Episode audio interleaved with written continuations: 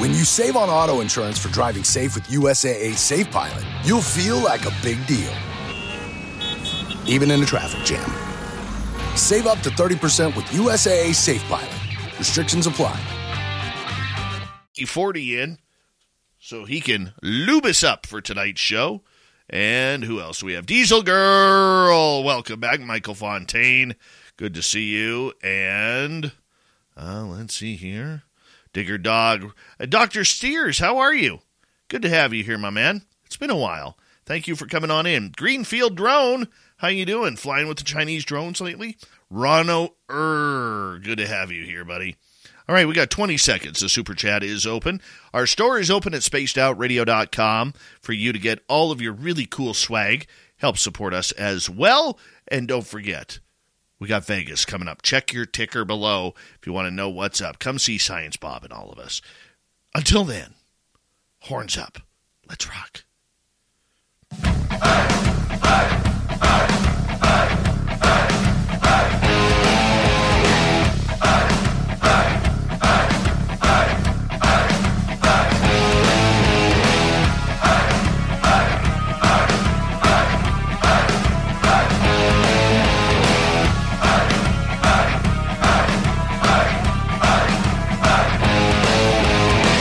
mountains of central British Columbia to you listening around the world, this, my friends, is Spaced Out Radio. I am your host, Dave Scott, sitting in the captain's chair of SOR headquarters. We welcome you to tonight's show on our terrestrial affiliates around North America, digitally on Odyssey Radio, TalkStream Live, and KPNL. All of our archives are free. Join us at youtube.com forward slash spaced out radio. Do old Davey the favor, hit that subscribe button. You can follow us on Twitter at Spaced Out Radio, Instagram at Spaced Out Radio Show, and on TikTok at Spaced Out Radio. Our website, spacedoutradio.com. We have a plethora of features for you. Rock out to Bumblefoot, read the news wire, check out our swag as well. Tonight's show is brought to you by Chive Charities. Help make the world 10% happier by visiting Chive Charities today. You can find them on our website. We are getting deep into time travel and aliens tonight. Author, researcher, and experiencer Diane Tessman is here. She'll be with us momentarily. Then, in hour number three, we're going to head to the swamp. Our resident swamp dweller takes us on another spooky journey. And from there, little Timmy Senor is going to join us. We'll probably have some random guy getting into UFOs on the UFO report. Diane Tessman has had two childhood abductions encounters in which she was told, We are from your future. People tend to assume then that her investigation and research over 45 years is not to be trusted because she sounds like a true believer, heaven forbid. But she requires physics and other science and has been rigorously skeptical, as any investigator should. One of her goals is to explain why we have to separate our subjective feelings from objective thinking and logic. Diane's scientific research has arrived at the likelihood that it's extraterrestrials in our skies. She wrote a paper outlining why UFO occupants might be us for the future for the APRO Bulletin in 1981. She has also written books on the spiritual side of contact and the evolution of our consciousness, but these days she's working on more of a scientific approach. First time ever on Spaced Out Radio, Diane Tessman. It is an incredible pleasure to have you here tonight. Thank you for joining us. Oh, well, I'm very happy to be here. I want to ask you right off the bat to get my audience to learn a little bit more about you. You had two encounters as a child. What happened? Yes. Well, I was on the first one, I was out playing with my dog on a November evening, and the next thing I knew, I had this strange experience. Um, the second one was up at Eagle Lake, Canada, Ontario, Canada. My family had gone up there for a, just an overnight vacation. We lived in North Iowa, and the same being appeared in the cabin that I was alone in. Um, my family should have been, my mother should have been there, but uh, they, I guess, were in stasis or something. I don't know, but I was in there alone, and the same being that I met on what I think was a ship the first time came in the door, and um, and I don't remember. I underwent hypnosis with Dr. Leo Sprinkle, who became a, a good friend um, on the first one, but I I haven't had the second one uh, hypnotized or me hypnotized about the second one for regression. But I do remember consciously what the being looked like, the who was my main abductor or guide, depending on if you want to, you know, if it's at, lemons or lemonade. Um, and he, was a normal size human, uh, but he had very mesmerizing amber, uh, almost translucent eyes that um, I realized many years later maybe were artificial intelligence. But he seemed human. I, I had no doubt. So my encounters were not traumatic in that uh, I didn't meet. Um, in regression, I remember two beings who weren't quite human. There, one was kind of more looked like an, a grasshopper in the head, but but he was uh, humanoid and two legs and all. Um, but um, I don't know. Uh, uh, but the being I met was was uh, human he he seemed human to me. He didn't stand out as you know scary or not not what I was used to, which was humans. How big was and he? Those were my two. Without going into too many details, that those are the two encounters or abductions. How how big was he, or did you know it was a male figure?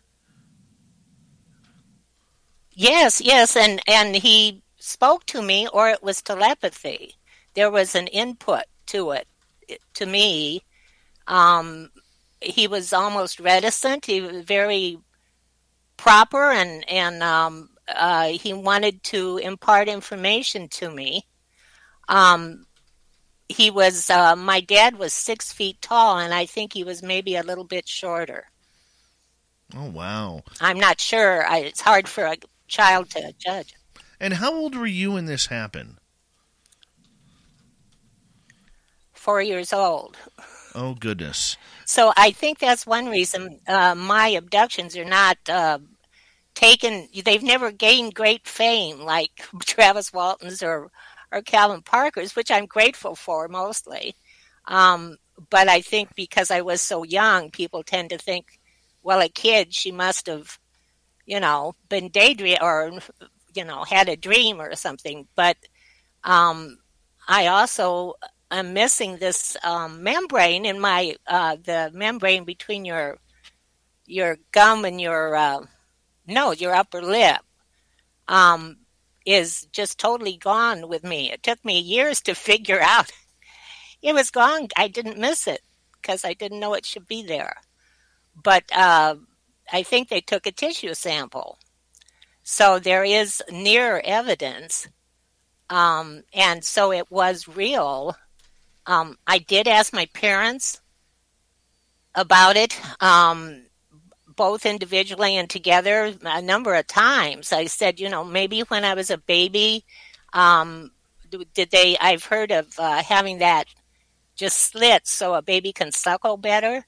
And they said, no, no. Now you had a of jaundice, they told us, but uh, they were very doting parents. They, it was a second marriage. They were older parents and they knew what was happening with their baby, and uh, apparently that wasn't done with me. So that's the only thing I could. Uh, um, they didn't know what happened, had no idea. This obviously triggered a lifetime of questions for you. When did you start taking ufology and your own experience seriously that you needed to find more out about it?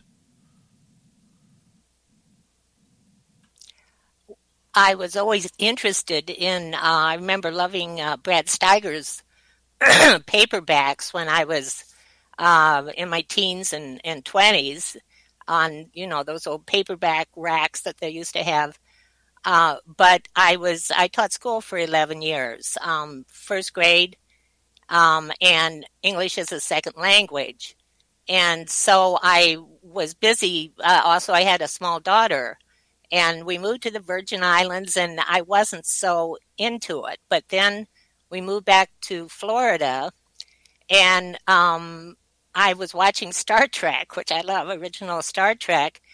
And uh, then I just, uh, as a pastime from teaching, a, a, way of getting away from it, I uh, joined APRO. I guess I wanted to do something adult as well because I was with kids so much. But uh, at that point, I I got really deeply into it, and then I developed personal questions, but I didn't have them in my teens and twenties. I, I it was just stashed away in my head. Have you had any encounters with extraterrestrials since then? I've had paranormal events, and that's a whole separate um, story. I could, but um, no, not extraterrestrials. No. So, what kind of paranormal events have you had then? Uh, I've incidentally felt an ongoing contact with the um, with this original guide, um, and for years I wrote uh, spiritual or, or um, war- warnings about Earth and trying to appeal to the collective consciousness. So I wasn't a psychic, but I was on that spiritual side of things but then I always was really very interested in science as well. But um, lately, or for the last 10 years or so, I've kind of switched over to, to science, even though I'm still spiritual and I still have, I still write for people that are. A few of them have held on all these years and, and still subscribe to a newsletter. But um, uh, I've kind of switched over to all science as far as my public uh, investigations. Okay, so as an experiencer, you have kind of run the gamut of what's going on. You, you've you've made a lifelong commitment to trying to figure out how did you start to formulate your own idea of what aliens were, where they came from, and what they're all about. I when I got involved with APRO and uh, briefly with MUFON, I did um, I did have the ideas about future humans. I wrote a paper in 1981 that Coral Lorenzen with APRO actually um, liked a lot, and she didn't like far out things usually, um, but she liked it and put it in the bulletin. So I was. I can't say that I wasn't still thinking it was future humans. I do have that propensity to do that. but I know how to be objective, and and um, it, it's never really been about extraterrestrials, as far as I'm concerned. It is for most people, for many people. Right. I mean, so what makes you think it's not extraterrestrial? What makes you think that it's something different? There are if there's one question that we got to ask, and that's is time travel possible? If it is possible, I think the the most of the evidence logically, uh, almost like investigating a a murder, you look f- for the person that had the motivation. you check out their behavior and see if you can get hints from that. And to me, it points to future humans having a lot to do with Earth. And as far as the the strange looking, well, I know Mike Masters explains why the grays and the the uh, strange looking humanoids uh, are as they are because they're from thousands of years in our future. I, that's his thing, and I agree with it. But to me, there's many other reasons that just point to to those being future humans and not from from far distant planet that would have a different genetic code most likely not even dna and yet there's samples of dna taken all the time. Who needs dna well if our uh, genetic code has been damaged by nuclear war or just general nuclear contamination and um, uh, microplastics and and all the things that have damaged us genetically or maybe probably have then they may need to replenish um, then they're not all artificial intelligence they may need some uh, native dna but okay that sounds kind of you know science fiction but why do aliens from a far distant planet need it? Well, you know, there's been all sorts of stories about growing humans in vats and all that, but I've I've never quite believed um, all the the stories that have been told as to why real aliens would would be so because that's what most of the abductions are about i think is getting tissue samples and perhaps otherwise taking readings on us. Right. Um, so if if it's not oh. alien and, and, they are from the future, do you think they're future humans, or do you think mm. that they are are just a different species that we haven't discovered yet? I think they're us from the future. I don't know if you can be so specific as to say uh, your great great great grandchildren uh, because there's there may be a lot of years there, thousands possibly, um, maybe 500. Um, when we have developed, we're making strides in science and technology, uh, huge strides right now. We're not doing well spiritually or socially with each other, but there, uh, you know, there's quantum computers that aren't quite online yet, but man, what they'll be able to do. And um, uh, I just think that we developed, we advanced. You know, there's that Kardashev scale of advanced civilizations. I think we did that. Um, a lot of people these days kind of think we don't deserve to go on. We've messed up a beautiful world. Um, they, you know, we're we're closer to nuclear war than we've ever been, all that kind of thing. But we can't be that you know that we can't want ourselves to be an, to be uh, become extinct. Um, maybe we can, you know, there may be only a few that survive. You can make up survival stories about it. Maybe they put the science in a vault and they kept it, and a few survived or maybe it's a beautiful society like like Star Trek is back, you know, in San Francisco.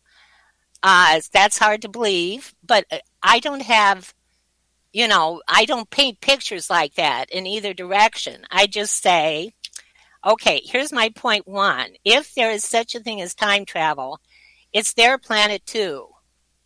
Um, they're just making excursions.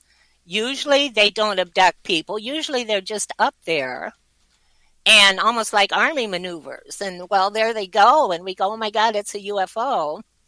But uh, perhaps they belong here. They just have a way of coming back in time. And then the second point is there's an irrefutable link between ourselves and UFO occupants because they're so interested in our DNA. And also, there's, uh, whether we like it or not, um, we have the same roots, if they exist, Earth.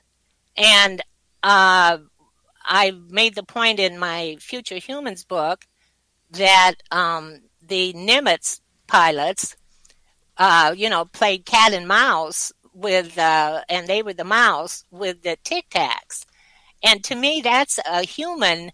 Would aliens actually play a game of top or hot dog or top dog or whatever it is and and uh, you know they were playing a game of chicken with them, and there seems to be a humor there and a sense of competition. And, you know, one, if they were aliens, either they might just shoot you out of the air and say, well, bye, or they might say, oh, these are so warlike that these humans, they're trying to come at, you know, it, they responded as humans with the Nimitz pilots, and I'm sure others, they like to play games. Um, and point three is that the UFO occupants haven't exterminated us yet or taken over Earth, and maybe they need us in order for them to exist. And so, if that's true, that gives us a card to play. I mean, we could present ourselves. I, I think we need to get ourselves together and be a presentable collective species to whoever it is. And um, if if they uh, need us in order for them to exist, oh, oh, my German Shepherd is trying to break out of her kennel. Uh oh. That's okay. um, I got two of the. I got two shepherds myself. ah. Uh, anyway, so that, that well, she nicely interrupted my diatribe or my whatever it is, my rant. oh, that that's quite okay. I mean, we're going to get more into the whole time travel aspect here as we got about three minutes to go before we have to go to break here at the bottom of the hour. Diane Tessman is our guest tonight. Did it take you a long time to come to that conclusion that maybe aliens aren't here and it is time travelers from the future instead? Well, I always had that subjectively in my head.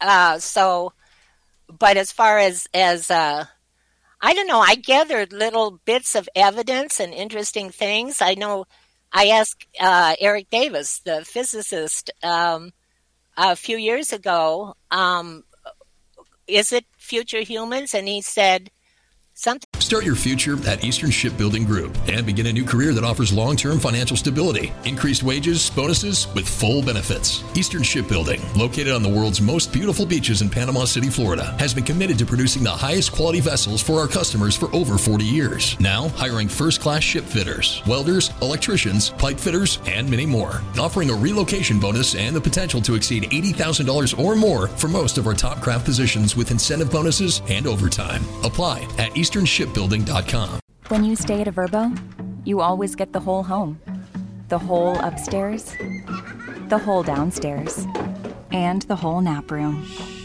Only whole vacation homes, always all yours. Book on the Vrbo app. Like, uh, yes, but there's more to it too. And so that, you know, uh, I, I, get encouraged along the way. I know Hal Puthoff is, has thought of it and is interested. Jacques Vallée has always said the others of Earth. He's never really thought it. Uh, there, you know, there's others of me. I'm in good company with the, with those three. No, and and you know, there's a lot of brilliance there with those three as well. And, yeah. and when when right. you uh, when you look at at everything that Eric Davis said to you regarding it could be that and possibly more, what do you think that more is? Well, that's what I don't think I'm going to tackle until we're through. It's the beings beyond. it's it's advanced civilization. Here come your aliens. It's future humans. It could be past uh, beings of Earth that maybe took to space before the cataclysm, uh, the big disasters back uh, about thirteen thousand years ago so extra extraterrestrials of the past, but I don't really. And then aliens, but it's it's a uh, it's on like the Cardiff uh, scale. It's on a level.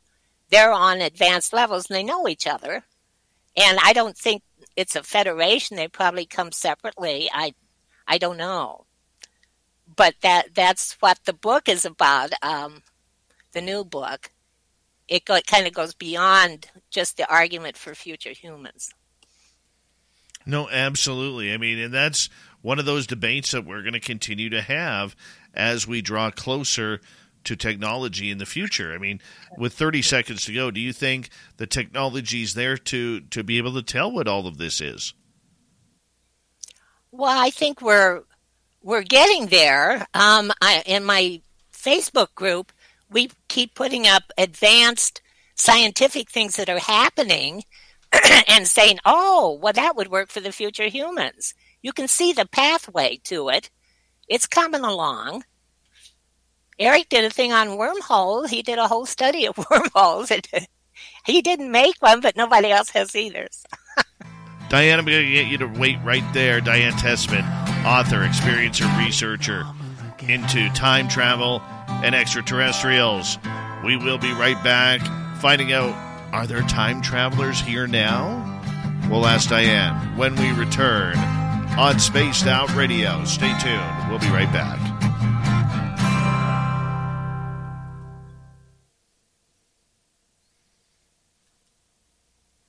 That was a fast first half hour. Yeah, it was. I sure hope my voice holds up. well, what do I have here for you? I have water. Ah, I have uh, teleported. Yes, I will try with the extra tempestrals. I was bugging uh, Michael Masters last time he was on. I, I, kept making things up, so instead of saying extra tempestrals, I was saying everything like extra uh, Temptation Island ter- uh, terrestrials or something along those lines, right? And he just kept on cracking them up. Yeah, he'll be back on with us on Friday uh, ah. for our roundtable discussion. You're you're getting into time travel, right? Maybe you always were. Oh, I believe they're here. I, you know, there's two things that I have. I believe that they're here, and I also believe that if it's not true, I still want it to be true. Yeah. I do believe in a secret space program, uh, and I would say that oh. has something to do with it. Yeah, that fits. Uh, yeah. Just don't know what. I haven't uh, really tried to incorporate it, but yeah. I'm... I don't know. Way above my pay scale. Way above no. my pay scale. Well, but we're invited by someone or something. It can't just be all scientists. That's one of my pet peeves. Well, we'll get into that. We will. We will. Has the snow started there yet? Uh, it who me? Yeah, it's been going um for uh, for forever. Um since this morning, maybe. My my yard is an ice rink, so my poor dogs haven't had their regular exercise because it's really slippery. Yeah, my area here is uh, is all uh, how can we put it? Is all uh, the plows have just kind of built up everything. Yeah, yeah. That happens. Oh yeah. Yeah, we we're supposed to get another foot here in the next 24 hours, then another foot or so on the weekend. It's like, come on trying to get to my Sasquatch area. Hey, tomorrow is Random Guy's birthday. I think he'll be like, I don't know, 43, 44. Oh, he'll be 44. Right on, Random Guy. Right on. And, uh, yeah, Let's see here. We've got about two minutes to go here. And I've said hello to everybody. Dirty Filth, what are you working on down there, buddy? Let's take a little peeky poo here. Well, you know, cartoons. Cartoons, Dave. Well, I know. Daytime picture so far. So far. I'm noticing that with the sun. And happy name day, random guy. Oh, it is a nice sunny day. A nice sunny day. I see what you're doing there. Very nice. Very nice. Dirty Filth, quickly, where can everybody find your calendar and your book?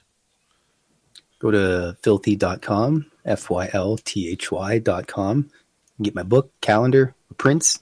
Send me an email if you want. Is your ring an eyeball? It's looking back at you, Dave. That is weird. That is totally weird.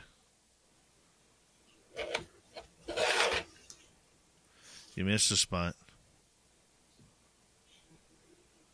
Don't you hate that? I'm teasing you. That's what the water's for. You're so good. You're so good. So good. Thanks, Dirty Phil. I'll be drawing pictures in Vegas too, buddy, old boy. Oh, yes, you will.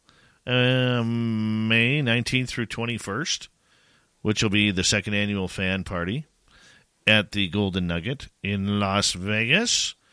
We encourage all of you to come and have a good time with us. We'll have a lot of special guests there for you. VIP packages are available until April 1st, which will include Dirty Filth pictures.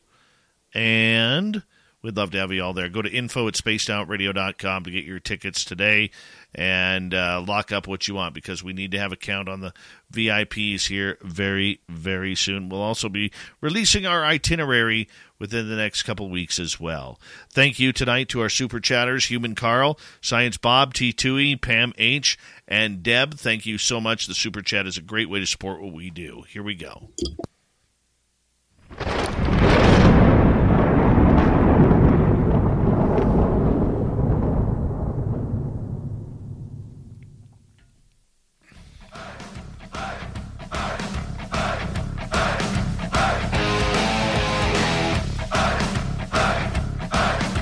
Second half hour of Spaced Out Radio is now underway. My name is Dave Scott. Thank you so much for joining us. We really do appreciate it. Want to remind you that if you missed portions of this show or others, check out our free archives at youtube.com forward slash spaced out radio. Do old Davey the favor, hit that subscribe button. Our website is spacedoutradio.com. We have a plethora of features for you. Rock out to Bumblefoot, read the Newswire, check out our swag as well. Follow us on Twitter at Spaced Out Radio, Instagram at Spaced Out Radio Show, and on TikTok at Spaced Out Radio. Researcher, author, experiencer Diane Tessman is here tonight. Over 45 years of research into the phenomena of time travel and the phenomena of extraterrestrials. Are one all the same? We'll find out. Diane, thank you so much for joining us tonight. It's a real pleasure. Ah, I'm happy to be here. All right. Big question for you right off the bat. Do we have time travelers walking on the planet right now? Um, yeah, I've never felt that there are individual time travelers. Like every once in a while, somebody will show up and say they're a time traveler. That's never really quite worked out. I tend to think it's uh, almost a quasi military, or or I don't think they just come back in time when they feel like it. I think there would be regulations or something to where um, units would come back and observe or do whatever they do. Um, I I don't know. I, I don't know why they would come and live here, or I don't think it's a casual thing because I think there's too many pitfalls with time travel. Um, not that you could shoot your grandfather because you couldn't, you know, but stuff like that. I don't think they're uh, that they Start your future at Eastern Shipbuilding Group and begin a new career that offers long term financial stability, increased wages, bonuses, with full benefits. Eastern Shipbuilding, located on the world's most beautiful beaches in Panama City, Florida, has been committed to producing the highest quality vessels for our customers for over 40 years. Now, hiring first class ship fitters, welders, electricians, pipe fitters, and many more. Offering a relocation bonus and the potential to exceed $80,000 or more for most of our top craft positions with incentive bonuses and overtime. Apply at easternshipbuilding.com. When you stay at a Vrbo, the host doesn't stay with you. Because a vacation home with a stranger sounds a little bit like a horror movie. Only whole vacation homes, always private. Book on the Vrbo app. mingle or or come back individually. But I could be wrong. Um, that's just an opinion. Right. Okay. So why do you think time travelers would want to come back here? Whether it's military or whether it's for vacation, why do you think what that's going on? Just because that's what we do. I mean, if we can do it, we'll come back and examine it, or or you know, why do we set up uh, military operations in in Germany or or Korea or um, it's just kind of our nature to to spread out and, uh, and not just stay where we are. If we've got the science and tech to do it, um, why we'll do it, and then we'll keep doing it with this project or that project, and usually it all falls apart or gets ends up in a war or something. But mostly just because they can would be to perhaps to study um, uh, what the original DNA was like or the original people. I mean, you could go back. I think Mike Masters was saying the other night, you can go back to any time. Once you're outside of time, you can go back any. Uh, so they're probably back there in in ancient days too, and you know, there's there's uh, that idea we've had, or they may, um, you know, be in the 1700s. Isn't there? There's, I don't know, I think it was the 1700s. There was a big UFO flap over Hamburg, Germany, and there's that um, art that you see sometimes, an engraving or something with shooting in the sky and all sorts of craft up in the air. Um, they probably go all over the place just because they can. But I don't really know about, I guess if you can fold space, you can head into far distant worlds, but that is a big, mean universe. Space is, turns out to be so hard on the the physical body, uh, which might be a reason to become artificial intelligence. But uh, yeah, just because they can answers your question. Oh, very, very true. Very true. So the time travelers that would be here, if we could expect them to be here, you think would be more on the lines of military rather than, you know, an ordinary family, you know, from the future, say 3,000 years, who has the ability, the ability to go back in time for vacation. Right. That's what I suspect, that it isn't the family that it is a uh, yeah a so that they can keep well i have here guidelines that when you think about it ufos ufo occupants seem to have these guidelines don't land on the white house lawn do not land in the farmer's field or say hello to the village if you really on abductions if you really need a sample of dna you must be intimidating and mysterious do not let them know our actual identity. Do not kill large groups of humans. Try not to kill any humans. Do not start a war or respond as if at war.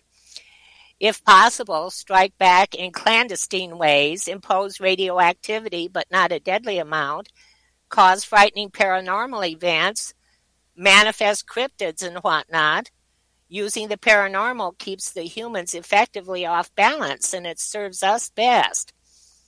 Go about your business, do not engage. It is not up to them to stop us, and they must fail if they try. Remember, Earth belongs to us, but it also belongs to them of 2023. And I made those up through observing how they act. And to me, that would would be a military, some kind of discipline, um, not just you know a family going off for a vacation.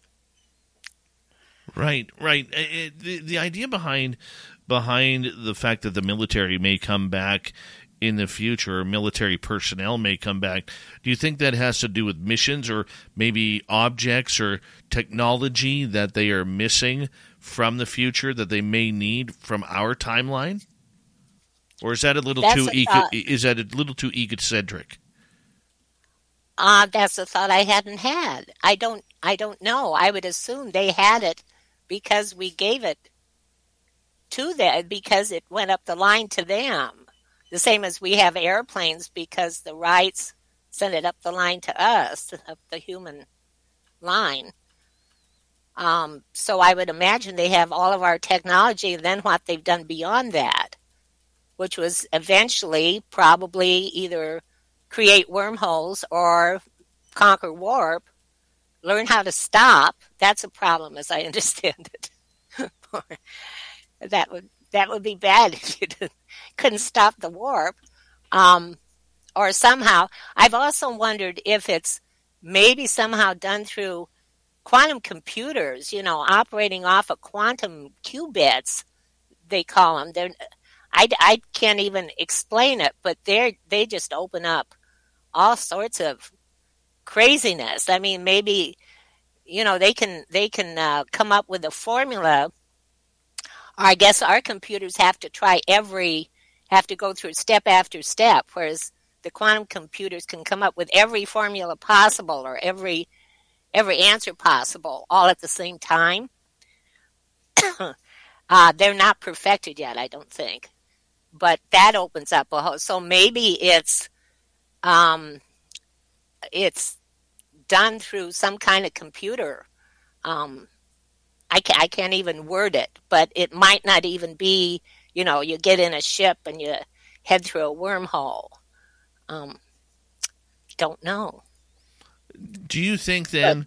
do you think then that they are traveling back here uh, through like a, a, jump room, like like uh, alleged time traveler Andrew Basiago was saying, or do you think that they come through time uh, through wormholes on some sort of specialized craft?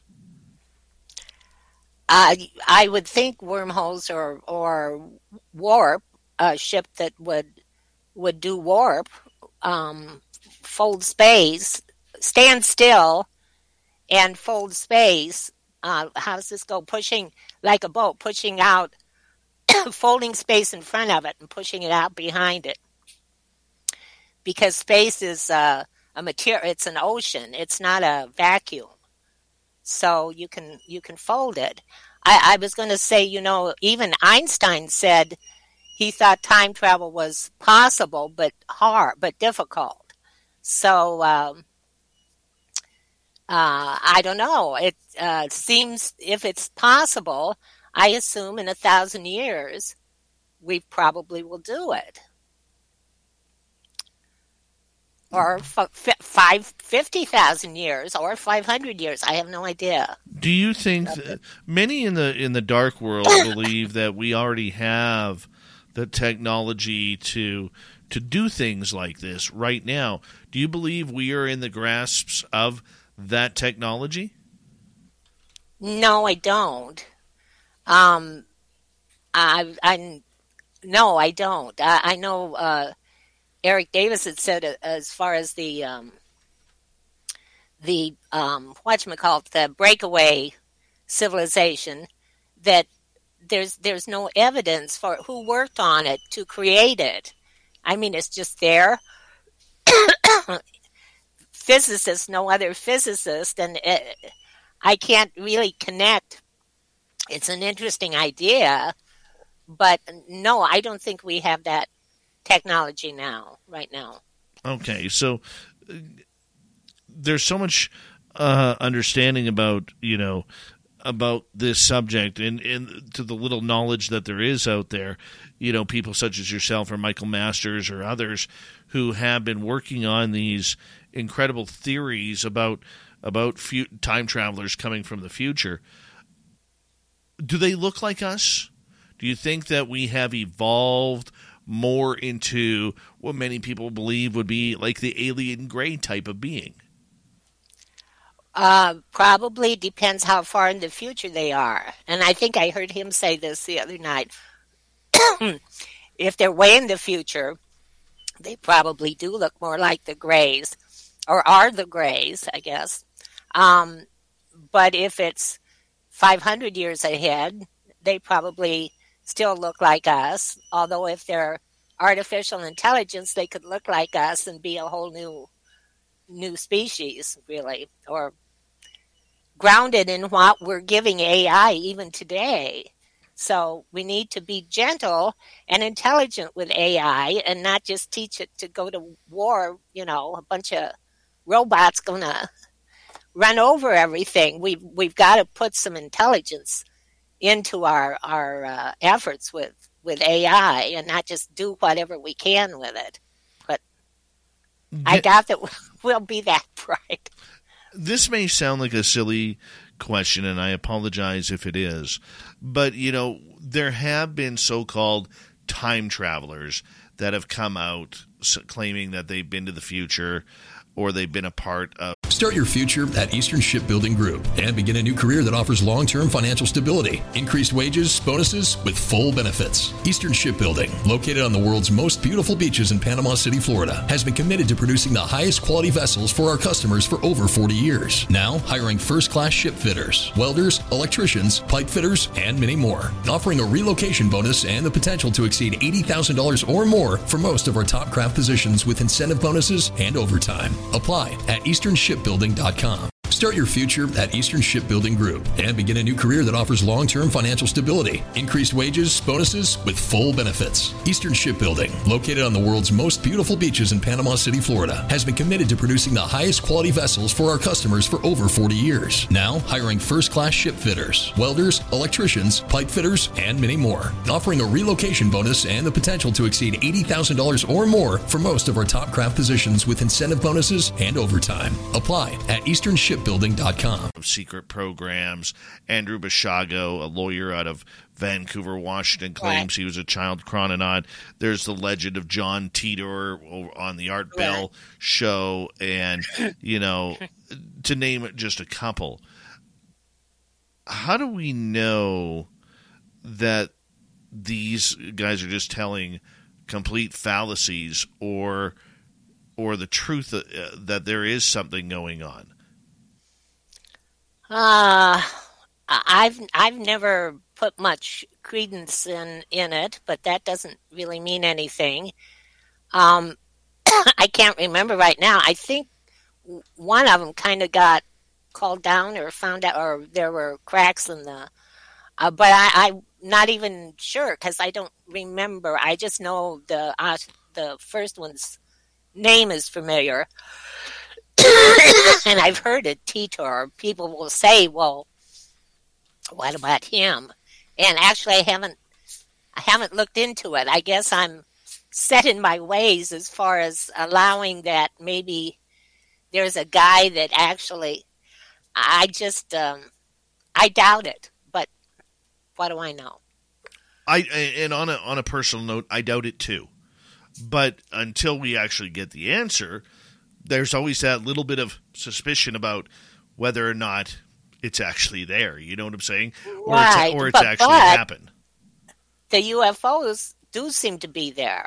So who's in there? And that's the that's what inspires me is the the grouping the uh, units of UFOs that are here and all the different shapes and all the different and and also always we're always kind of scared of them, uh, uh, you know, alien invaders.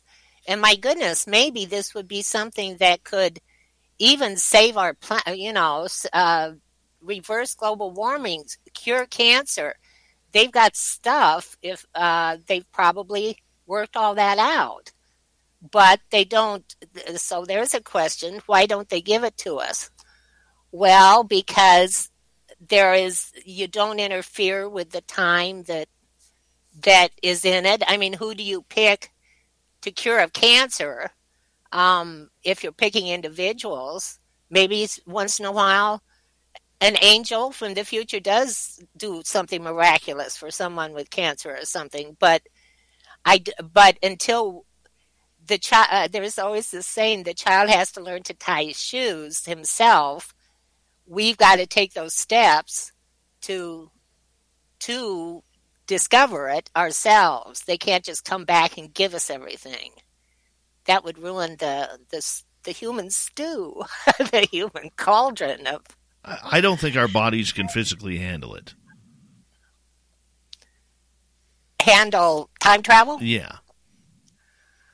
Well, maybe that's where AI comes in. The being I met had very mesmerizing eyes that just weren't what I was used to. They did you know, ring bells, but I was again, maybe tranquilized. I just sat there mesmerized, and and uh, he he said, you know, that there was to be a, uh, we were to um, be part of an experiment, um, and uh, there there seems to still be uh, a connection that isn't. I know when I started writing um, metaphysics and spiritual stuff, I didn't know any of that, and it did just come in. But you know that's me being subjective. I'm i'm my new scientific self. But um i i think we can handle it but possibly you know if uh space is hard on your your liver or your eyes or your um, the same way as we replace knees and shoulders and things to hips today um you could be human at the core and possibly have a lot of AI, including downloads into your head that would make you a lot smarter, you know, up your IQ times 10 or something. And still still be of earth and still be of human roots, lineage. We have five and a half minutes to go before we have to go to break.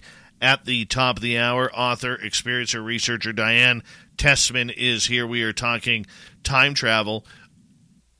There are so many theories abound regarding time travel and whether or not the human body can actually go through the rigorous uh, process, if we could call it that, of time travel. Do you think that there is any scarring or breakdown of the human tissue or anatomy regarding time travel?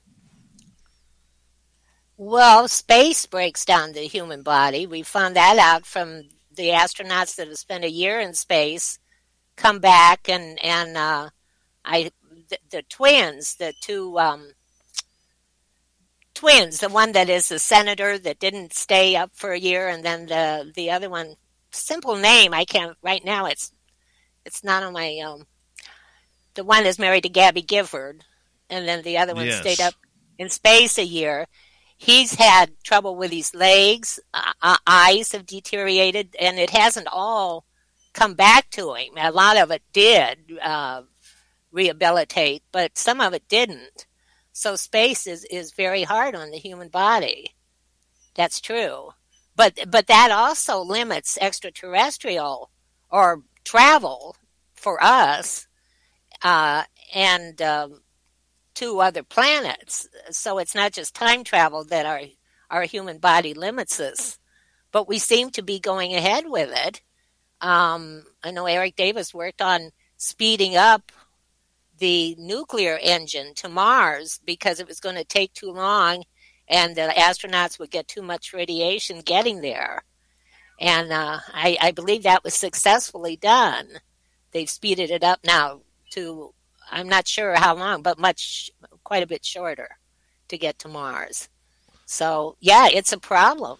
So, for those of us who are not as educated regarding it, how does the effects of what the astronauts are doing in space teach us about what could happen to the human body regarding time travel? Well, I don't I don't know. Possibly time travel doesn't do what space what a long time in space does, because I guess you would travel through a wormhole fairly quickly. A create a, we would create a wormhole. Uh, it's it's very they don't even know if they occur. I think they do naturally out in space, but how to but we would create one and that would probably go right through through one mouth across the what is it the Einstein Rosen bridge out the other end and the question is, where do you land? Some other time, some other planet? I don't know. The first guy or woman through the wormhole is uh is a very fool is a fool is a very brave person because um, anyway i suppose they would have some way of knowing uh, sort of where what they were aiming for and and there you'd be and then according to one of Eric's papers, you'd you get come back home for dinner. But I think he was, he was, I don't know. But that would be much quicker, you see. So does a wormhole hurt hurt you? The, it, it's made of exotic energies, uh, possibly metamaterials that are quantum materials that bend gravity and whatnot. So um, that might be an, an easy thing compared to space. Do we have to worry about alternative timelines? And if we do travel back in time, that we may not be on this same timeline as what we are now? Because we do know. We do know that science does believe there are alternate timelines that are interacting with ours as we speak. Uh, do they, though? Because uh, timeline, there's the Novikov loop, um, that, or Novikov, I guess it might be the pronunciation, that says we stay in our time. We're, it's a self consistency principle um, that uh, Russian physicist in the 18 mid 1800s came up with. Um, I don't. So you're always you can't. They always say, "What if I kill my grandfather? Um, then I wouldn't exist." Well, you can't kill your grandfather because you exist. So there is zero chance you killed your grandfather. But as far as alternate timelines, those are used so much in science fiction. I love them but um, I'm not sure you can hop them. You know, like I, I uh, did something different when I came back in time, and now I'm on an alternate timeline. Apparently, that isn't uh, isn't what physicists think. Um, there is um, uh, something flashed across my mind, and uh, oh, uh, the the string, super string theory has the multi-world theory. Diane, I'm going to get you to wait right there because we are going to go to break here. Start your future at Eastern Shipbuilding Group and begin a new career that offers long term financial stability, increased wages, bonuses, with full benefits. Eastern Shipbuilding, located on the world's most beautiful beaches in Panama City, Florida, has been committed to producing the highest quality vessels for our customers for over 40 years. Now, hiring first class ship fitters, welders, electricians, pipe fitters, and many more. Offering a relocation bonus and the potential to exceed $80,000 or more for most of our top craft positions with incentive bonuses and overtime. Apply at Eastern Shipbuilding shipbuilding.com. Start your future at Eastern Shipbuilding Group and begin a new career that offers long term financial stability, increased wages, bonuses, with full benefits. Eastern Shipbuilding, located on the world's most beautiful beaches in Panama City, Florida, has been committed to producing the highest quality vessels for our customers for over 40 years. Now, hiring first class ship fitters, welders, electricians, pipe fitters, and many more. Offering a relocation bonus and the potential to exceed $80,000 or more for most of our top craft positions with incentive bonuses and overtime. Apply at Eastern Shipbuilding shipbuilding.com. The top of the hour, we're going to continue with more time travel talk and aliens and your questions on Spaced Out Radio when we return for hour number two. Stay tuned. We will be right back.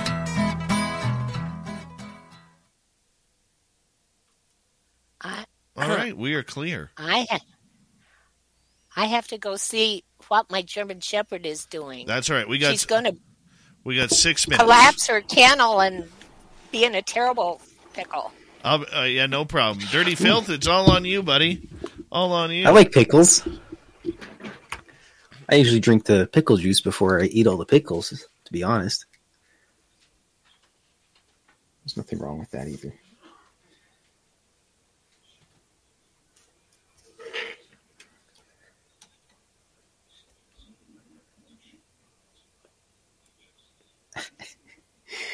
Uh, Nissan Altima. I always figured the best time machine would be that old Eastern European vehicle that Homer Simpson goes to buy, and it was like a Christmas episode or something. The guy goes, "Put it in H," although I don't think that's actually how you say that letter, but that's a time machine. Or it'd be, you know, a cement truck would be a good time machine because nobody's expecting that. Plus, if you need to run something over, great. Why does Dirty Phil sound like Swamp Dweller? I don't know. I'm older than him, so he sounds like me.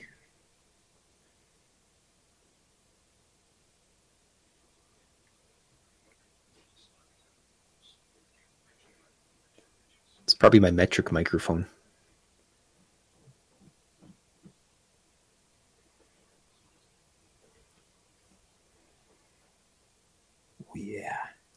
Gray Lane and a caveman in the same picture.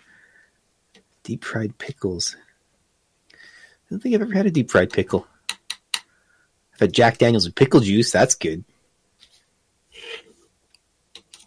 Too many of those, and you're falling all over Whyte Avenue, and guys coming out of Mike's Donair yelling at you.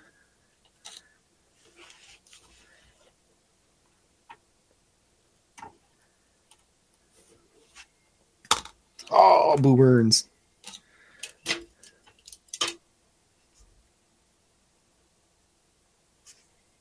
Oh, yeah, the magic of watercolor. Eat a red pill. Oh, Jeff Garvey. I don't do silly things anymore.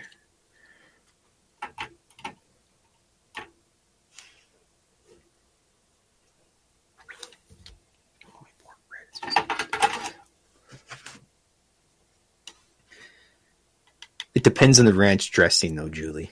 You can't just have that watery sludge. Well, I guess sludge is a little more viscous than water, but nonetheless, you get that watery, watery ranch. That's just terrible. It just ruins everything. Could have. Same with blue cheese. You can't just get blue cheese off the shelf.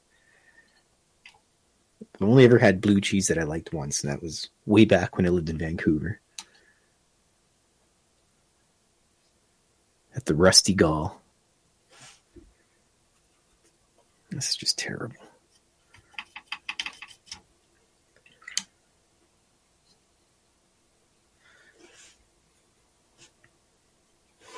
Can't get the precise red that I want.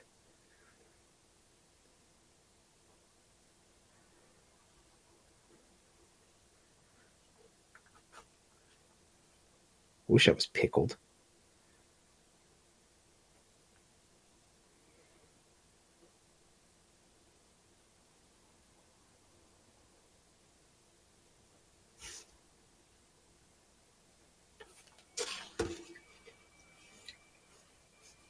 Cheese and ranch. Holy. Well, it's Wednesday. Usually on Wednesday, I go to the local pub in Heimer and get some cheap wings.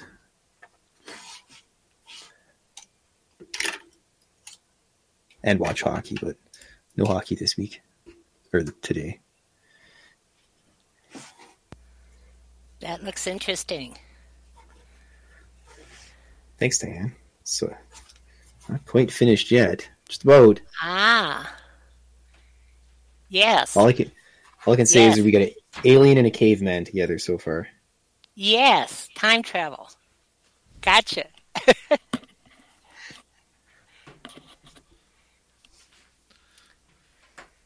The So with puppy the dogs being rowdy. Oh, the German Shepherd. She wants.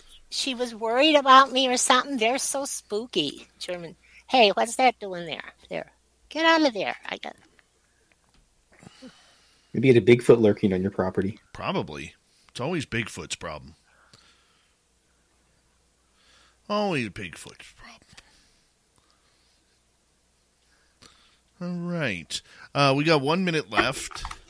I just want to uh, say thank you to Carl, Bob, T2E, Pam H, and Deb for the amazing super chats. It's a wonderful way to support what we do on this show on a nightly basis. So thank you so, so much. Reminder to all of you, I will be in San Francisco for UFO Con 2023 on March 17th through 19th. I'd love for all of you to attend. You could go to UFOCon2023.com, get your tickets, use promo code SPKR23, and uh, get a discount on tickets. And of course, we want all of you, all our spaced out radio fans, to come on out to Las Vegas in May for the second annual fan party. We got a bunch of real hip Uh, special guests coming out from the UFO world, cryptid world, paranormal world. Hang out with all of you. VIP tickets are on sale until April 1st.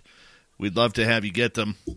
Go to info at spacedoutradio.com. Book your tickets today. We'd appreciate it. Here comes hour number two.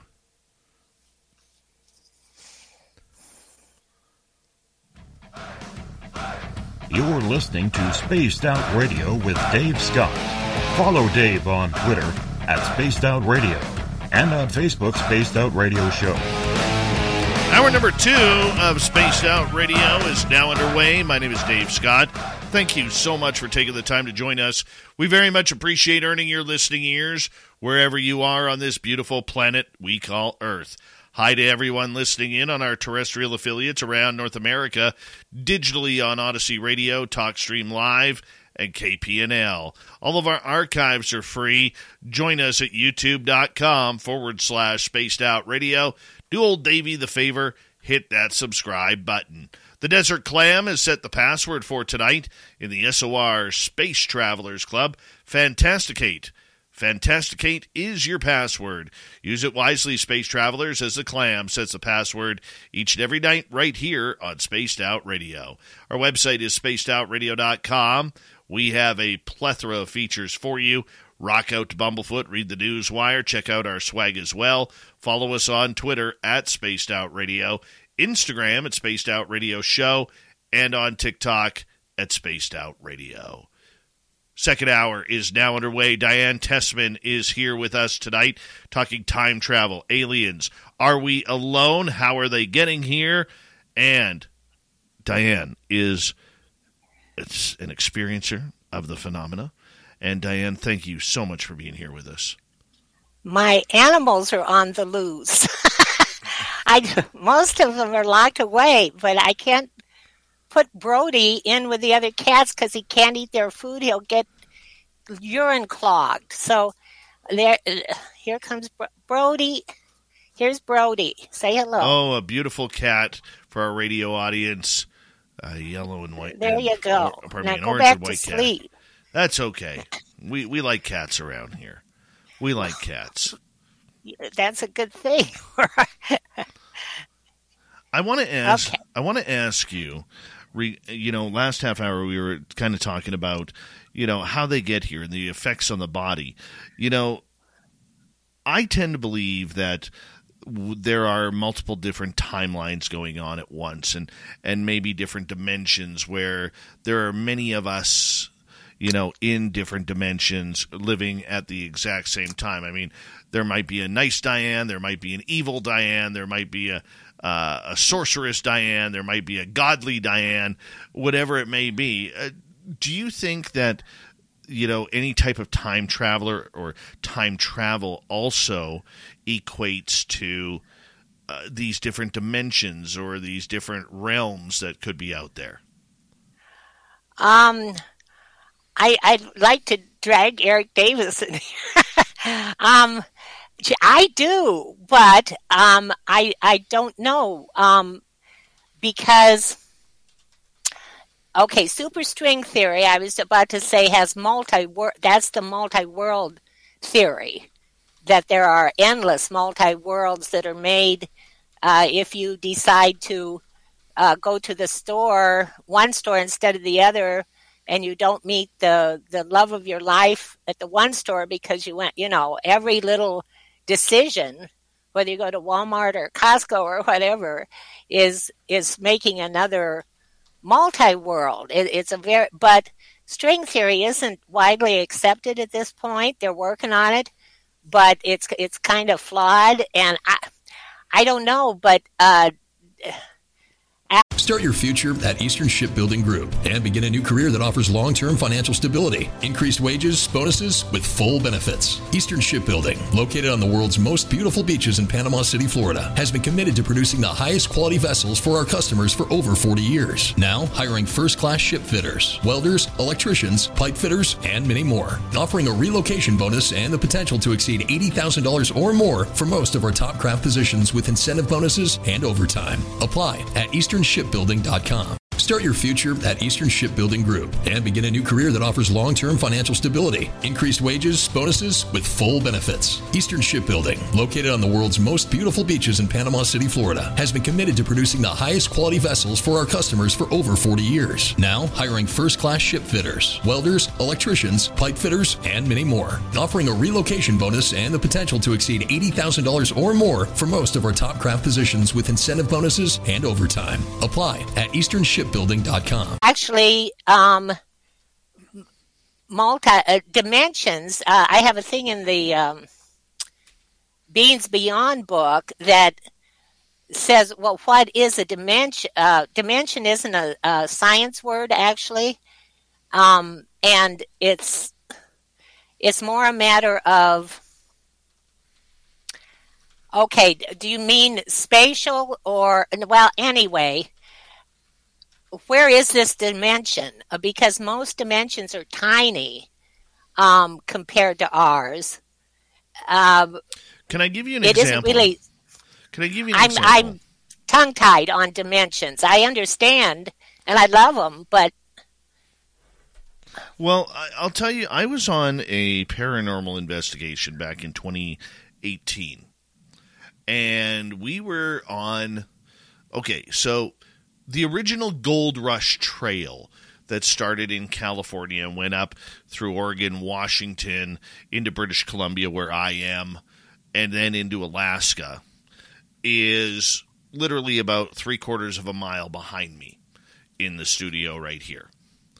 And we were investigating that trail. About nine of us were investigating that trail one day. And we came across this spirit. And through asking questions, we were able to determine that it was a, a Chinese husband and wife. They were on their way north to a small town, which was hopping back in the day, called Barkerville. And we we chatted with them for about 10 minutes. And then we Wow. ex- then we explained that there was a a post house just down the hill that they could stay at for the night because it was nighttime.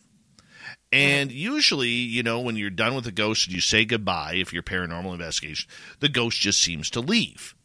Well, they mm-hmm. they didn't leave, and all of our meters were still going off.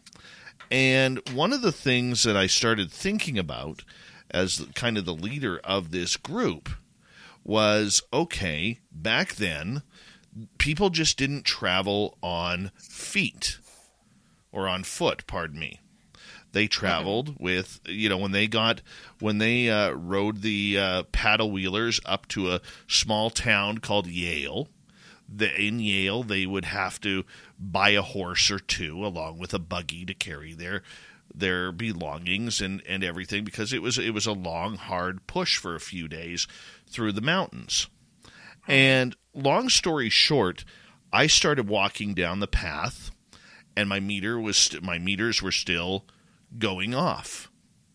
And I said to my group of nine, I said, "Let us part the ways. They have a horse and buggy, and let's let them pass." Mm-hmm.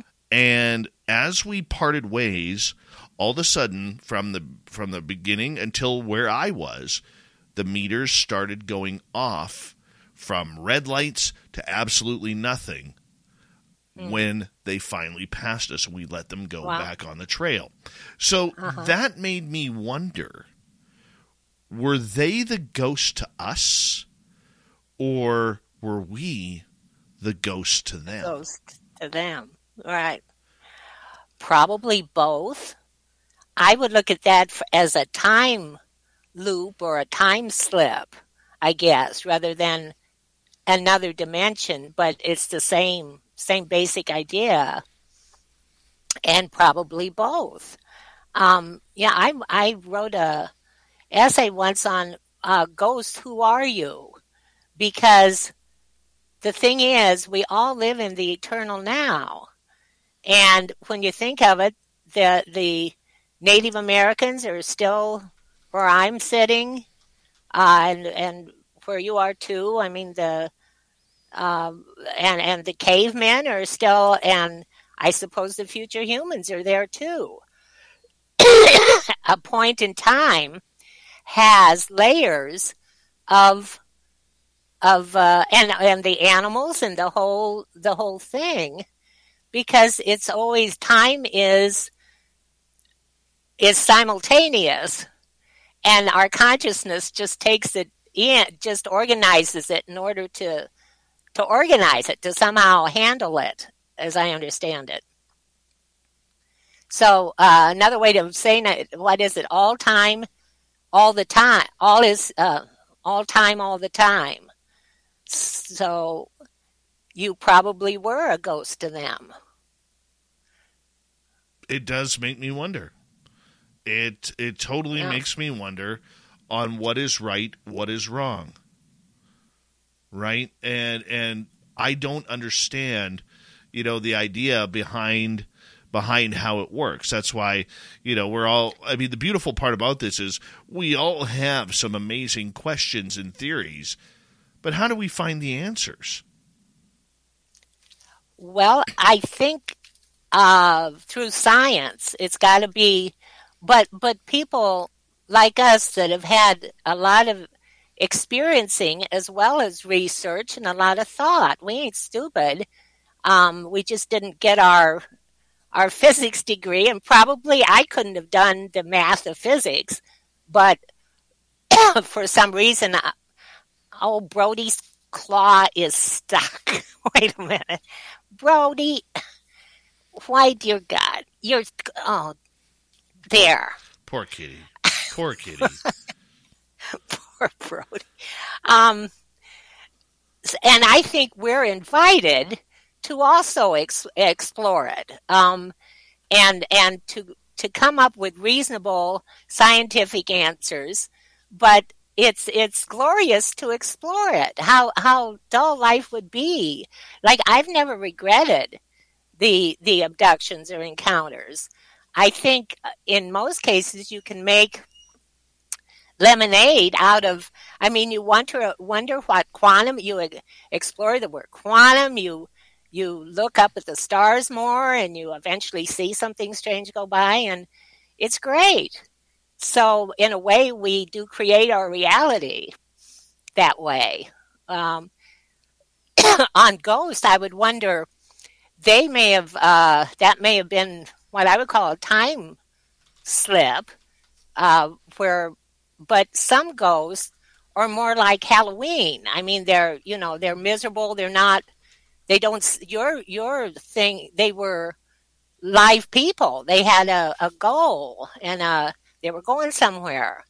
But I wonder if sometimes if the ghoulish ghosts have to do with our racial subconscious. There's a great episode of Star Trek of Catspaw right. where where uh, the racial the the aliens read the racial subconscious but not consciousness and they created a world a halloween world thinking that was was uh, the human mind.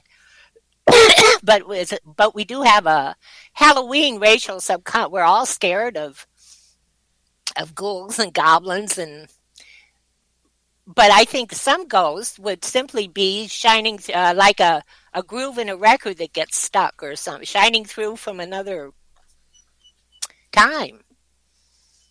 Washed through, maybe. All right. Well, let me ask you this then. Do you think ghosts are time travelers? Um, no, hadn't really. I guess. I guess if you encountered a time traveler that had gone back to say ancient Greece, and you were touring Greece, and you saw a ghost that happened to be that time traveler. Um, n- no, but I don't think they are the ghosts. No, Okay. that might be. It's an interesting thought. Well, I mean, you never know if uh, if we, um, you know, look at them as in different dimensions. Why couldn't they be? If there are multi dimensions running at the same time.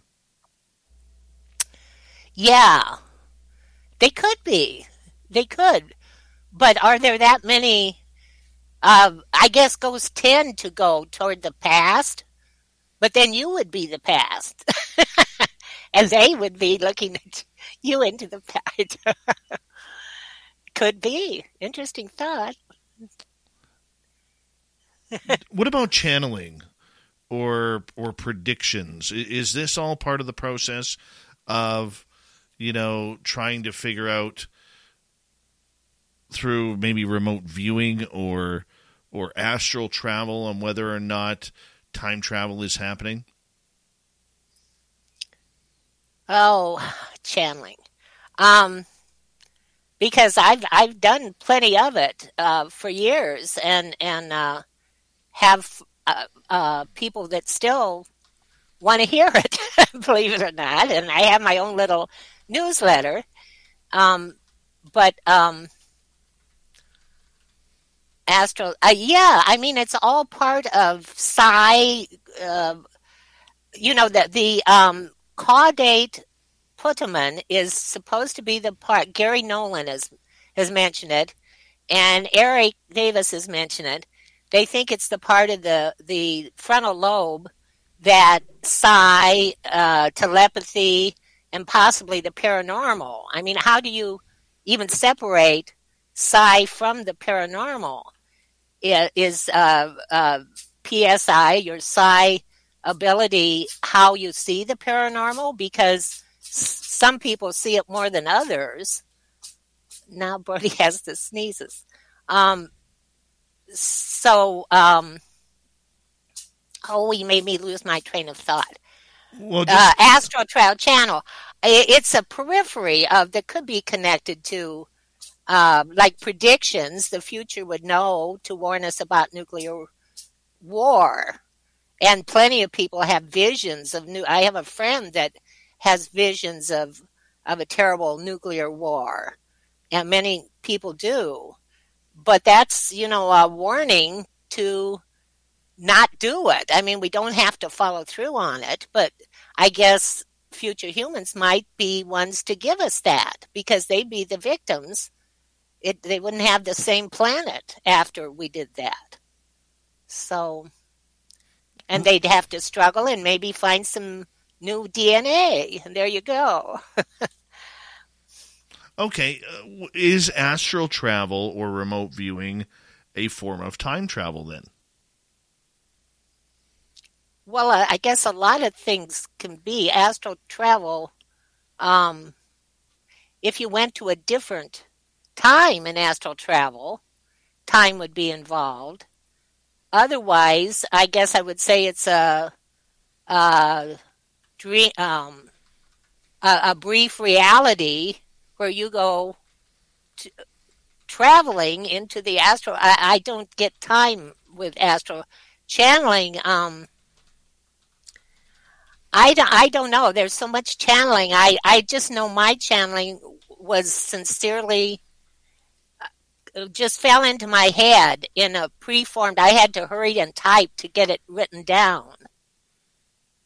And it was kind of strange, or is. I can still still do it, but uh, you know, I mean, um, the physicist Jack Sarfatti, who is is uh, um, I had him in my future human book and then was kind of told, well, that wasn't such a good idea. But he gets his physics through chat through messages, through channeling, he says. And he's he's a good he's an excellent brilliant physicist or was, he's in his 80s now. Uh, and he's all into time travel. They give him the time travel so that he can create their world. Is what so there's there's channeling that is science. See, I don't channel physics equations. Don't pretend to. He does. Yeah, Jack. Uh, we've been trying to get him on the show for years, and we have to try and get him on. You know, we we really I hope do. he's in good, good enough health too. I know that's the issue sometimes too let's get to a few audience questions here. So we got about five minutes to go before we go to break here at the bottom of the hour. Start off with underscore Maddie. Have you ever heard of someone going back in time, just like five to fifteen minutes back? Um, let me think. Uh, no, I I have time slips sometimes. I I think maybe a lot of people do, where where uh, two hours pass, but it, it usually has to do with waking up in the morning, and I suppose I go back to sleep, but it's kind of weird. Anyway, that's not it. Um, no, I can't. I can't think of any uh, five to fifteen minutes deja vu, but that isn't necessarily uh, five minutes earlier. That that is just something, sometime that you happened before, but oh, it's happening again exactly. But that isn't five to fifteen minutes necessarily. What, what about time slips though? There are people who have missing time. I know there's this one intersection in Vancouver. Twice I had time slips at that same intersection. Once heading west, once heading east, where I literally watched and this happened in both directions. I literally watched the the light turn green, and when I mm. hit my gas pedal, the light was red and there was traffic oncoming. And thankfully, I didn't get in an accident either way, yeah. but literally had time slip on me. Um. Yeah, I, I I know what you mean. I I may have had a similar. I don't remember one of of that. I, I have a had a really good friend who uh, saw a house that she thought she had been at a party at. So she drove. Uh, she was in a strange city. Drove around the block. It was still there. she went and got her partner to show her this house that they had both been at the party. And when she went back, the house was was not there and it wasn't any they tried you know to go around a couple blocks. It just didn't exist. Um, i've heard of things like that. Um, i know i'm normally pretty uh, grounded to earth. Um, that friend who is uh, deceased now i really miss her. Um, she had a lot more like that. And uh, um, she was chased around by a couple of tulpas, uh, thought forms, for a couple of years. They'd appear. It was very strange, and and I thought maybe she was lying. Um, we had we saw UFO. We had dinner in Tampa. Saw a UFO when we came out over the skies of uh, Tampa Bay, and then she started getting phone calls that were strange, and then these two weird human, I guess maybe kind of like men in black, um, they tried to push her into the car, and she even had a bruise. Uh, I guess they were going to kidnap her, and one showed up. She took a nap, and there he was standing in the bedroom. Just things that you go, oh, sure, Sally, that that happened. And then after a few, a couple of years, um, I think maybe four or five years later, I was standing in, uh, had never seen them. I even went out to California from Florida trying to see. I thought maybe they'd show up for me because half of me really li- uh, believed her. Uh, she didn't seem to be lying. She, and um, so I was standing in this park. It was a new park. It had just been made into a park. And there was a pedestrian footbridge that I was the other side of into the park. And this blue car um, came over the parking and headed uh, seemed to be heading for the part for the pedestrian bridge. It wouldn't have held. It wouldn't have fit.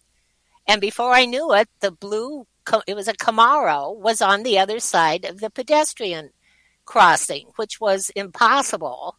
There was a wash there, a steep wash, and he was coming toward me. And this was a car that she had, uh, that a tulpa had been, as she called him, a thought form, had been in. And so it was meaningful. I thought, well, I'm going to stand here and and I'm going to see one for once. He's he's coming at a slow speed, bumping along over the Hold that thought. We're going to go to our final break with Diane tonight on Spaced Out Radio. We have a ton more questions from our audience and see what else we can fit in in the next 30 minutes. Experiencer, researcher, author, Diane Tessman we have her until the top of the hour. Spaced Out Radio continues at a balmy SOR headquarters in snowy British Columbia. We'll be right back. We'll leave. Uh, all right, we are Camaro. clear. We'll leave the blue Camaro coming after me. Oh. Do I have time to go in and comfort the you, German Shepherd? you totally do. You totally do. You got about four minutes. I'll be right. Four minutes. Okay. All right, Mister Dirty, what are you up to there? Let's check you out. Oh, just getting to the end of the drawing here, Dave. Get the nice ink coming up next. Oh yes, your fine tip pen now. It's number four. Yes, is that a sharpie? Nope. Oh boy, you can't really see it. Faber Castell. Wow. Point four, and then always same thing. Point four pencil or a four H rather. I apologize. You're a 4-H kind of guy. Caveman, Definitely a time caveman. traveler. That's great. Mm-hmm. Palm tree, coconut.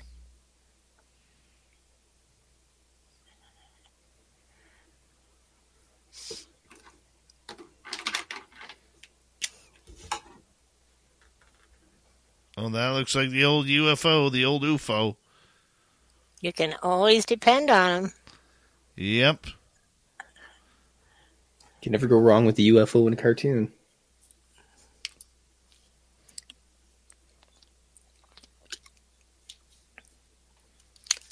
Now, is there air conditioning in that UFO there, Dir- Dirty Filth? Yeah, but broke it at the time, so he's just taking a step out. What about heated seats for those winters? No, Dave, you don't need heated seats. Why you let your run your vehicle run for twenty five minutes? You, you never had. space. Start your future at Eastern Shipbuilding Group and begin a new career that offers long term financial stability, increased wages, bonuses, with full benefits. Eastern Shipbuilding, located on the world's most beautiful beaches in Panama City, Florida, has been committed to producing the highest quality vessels for our customers for over 40 years. Now, hiring first class ship fitters, welders, electricians, pipe fitters, and many more. Offering a relocation bonus and the potential to exceed $80,000 or more for most of our top craft positions with incentive bonuses and overtime. Apply at easternshipbuilding.com. Space is pretty cold, though.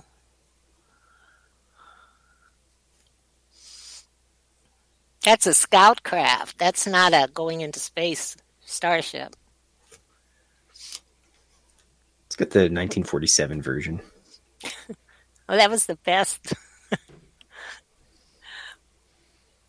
My experiences were the early, were what, 52? I, I've tried to figure out, because a kid doesn't know. It was, I've had a terrible time figuring things out.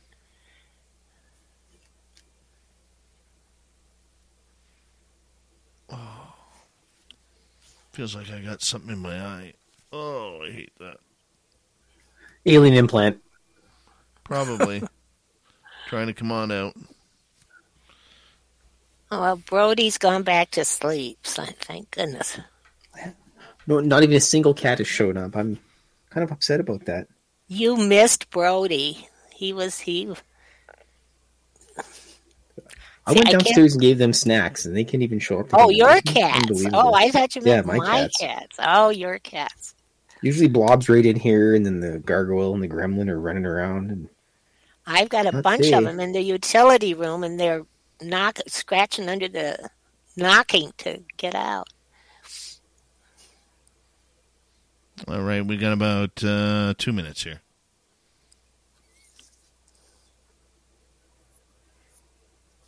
Dave, you a blue cheese type of guy, or you like ranch? I'm more of a ranch guy than blue cheese. In fact, um, you know, I like dipping hot wings in in some um, ranch dressing. I hear you, buddy. Okay, All right, where'd he go? I don't know. There was a pop, and, and He put his microphone on mute. He's not used to he's not used to speaking. We got about uh, one minute here. UFOCon 2023. I will be in San Francisco next month, March 17th through 19th, hanging on out with some really cool people like Melinda Leslie, Science Bob, Sev Talk, John Yost, and more. Get your tickets at UFOCon2023.com. And we want to see all of you in Las Vegas in May for our second annual fan party. We're going to be getting out emails soon if you haven't got yours already. And we are going to be uh, cutting off sales for our VIP packages, which will be uh, April 1st. VIP, you get into a special party with all of the guests and Spaced Out Radio hosts. You get a nice swag bag and a lot of cool stuff that'll be in there.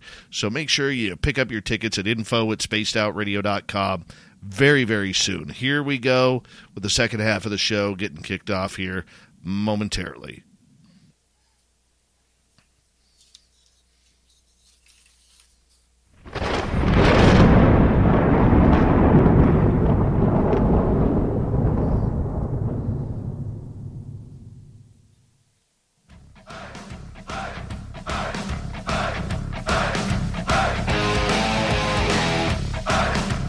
We pass the halfway point of Spaced Out Radio tonight. Thank you so much for joining us. My name is Dave Scott. Very much appreciate earning your listening ears. Want to remind you that if you've missed portions of this show or others, check out our free archives at youtube.com forward slash spaced out radio. Do old Davey the favor, hit that subscribe button. Our website is spacedoutradio.com. We have a plethora of features for you rock out to Bumblefoot, read the news wire, check out our swag as well. Follow us on Twitter at Spaced Out Radio, Instagram at Spaced Out Radio Show, and on TikTok at Spaced Out Radio. Here we go with author, researcher, experiencer Diane Tessman is with us till the top of the hour. We've been talking time travel. And Diane, right before the break, I had to cut you off there uh, regarding uh, we were just running yeah. out of time. But if you'd like to continue what you were. Uh, I have have a finish to my story about the blue Camaro. Yes, blue Camaro um, time. So yes, so Sally and I had been walking in the park, and um, uh, he somehow levitated the car. I mean, we didn't see that, but he got over this small narrow bridge and was bumping along in the blue Camaro coming toward us, and um, but very slowly. And I thought, is this one of the Talbots or is this just a guy? And if it's just a guy, I, I don't want to stand and look interested. Uh, what is he doing? So um, at that point, um, we stepped back of some, um, they were putting up light poles in the park. And so there were big long poles on the ground. We stepped back of those as a barrier and it's kept coming closer slowly. And at that point, Sally took off. And I stood there and I thought, well, I'm going to see one of these things. She ran out of the park and left me there. and I thought, do I run or do I? I'm going to see if the being she described is in that car. That she had mentioned a car like that. And uh, while I was thinking all that, he just wasn't there anymore. He blinked out like UFOs sometimes blink out. He was he was gone nothing there. And so I eventually found Sally in the next block. and that was Sally. She would run for herself and I good for her. But um that's the story. And so I finally saw what apparently she had actually been interacting with, which makes a very strange, uh, you know, ongoing experience for her. Scary. Kind of a man in black type of thing. My goodness. Very, yeah. very weird. Very weird. All right. But I, I did, I did see him, and he did disappear. So, I, I, you know, I believed her. Wow. All right, let's get to another question here. This one comes from Nicole.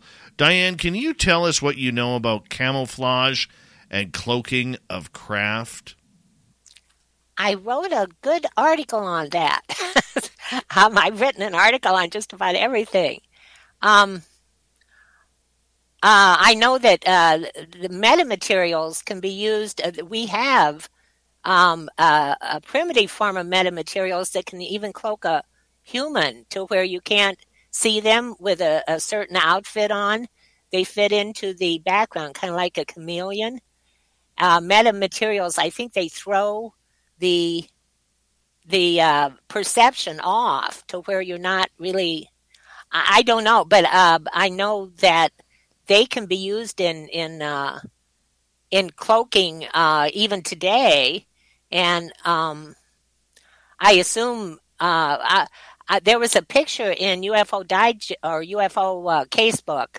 I used to be the moderator, and um, there was a picture of what looked like a bright, bright light over Anaheim, and uh, we had a uh, photo guy, uh, you know, a, a tech that was really good at at working at photos, and what he found was there was a a round, almost metallic looking globe to the side of the bright light. But nobody saw that. So that was a cloaking or a camouflage because, you know, they were saying we're the bright light, but in fact the craft was was to the side. So that's that's my thoughts on that. Do you think though the way st- stealth technology is, you know, you're looking at probably a 45 to 50 year old technology, that maybe that this cloaking might be something that the U.S. government has advanced on for its military purposes? Certainly. Certainly. But UFOs, again, are they are they uh, really military, advanced military craft? Well, no, we don't think so. Plus, they've been around since, well, 1947 and probably for millennia. Um, certainly, like the Foo Fighters and the. So, that explanation that they are some kind of advanced current techno- military, probably technology, doesn't, uh, doesn't hold up in other ways either. And I would assume the actual UFOs have cloaking. All right, let's get to another audience question. Let's go over to the UK. Tony is asking, what is in your mind that you know of that's the best evidence of time travel? Um, this is kind of corny, maybe, but I think it's that the human family, there have been so many of us, you know, Neanderthals most or tals, Neanderthals most recently, uh, but so many human families that or families of humans within the human family. Homo sapiens is only one. We're only one of a line, and I think we, if we go on, we need to.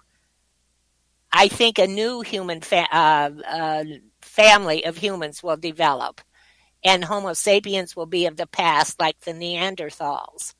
And to me, the fact that evolution, you can see it at work in so many ways and in so many creatures. Um, it, it's a march of time and the creative, whatever force evolution is.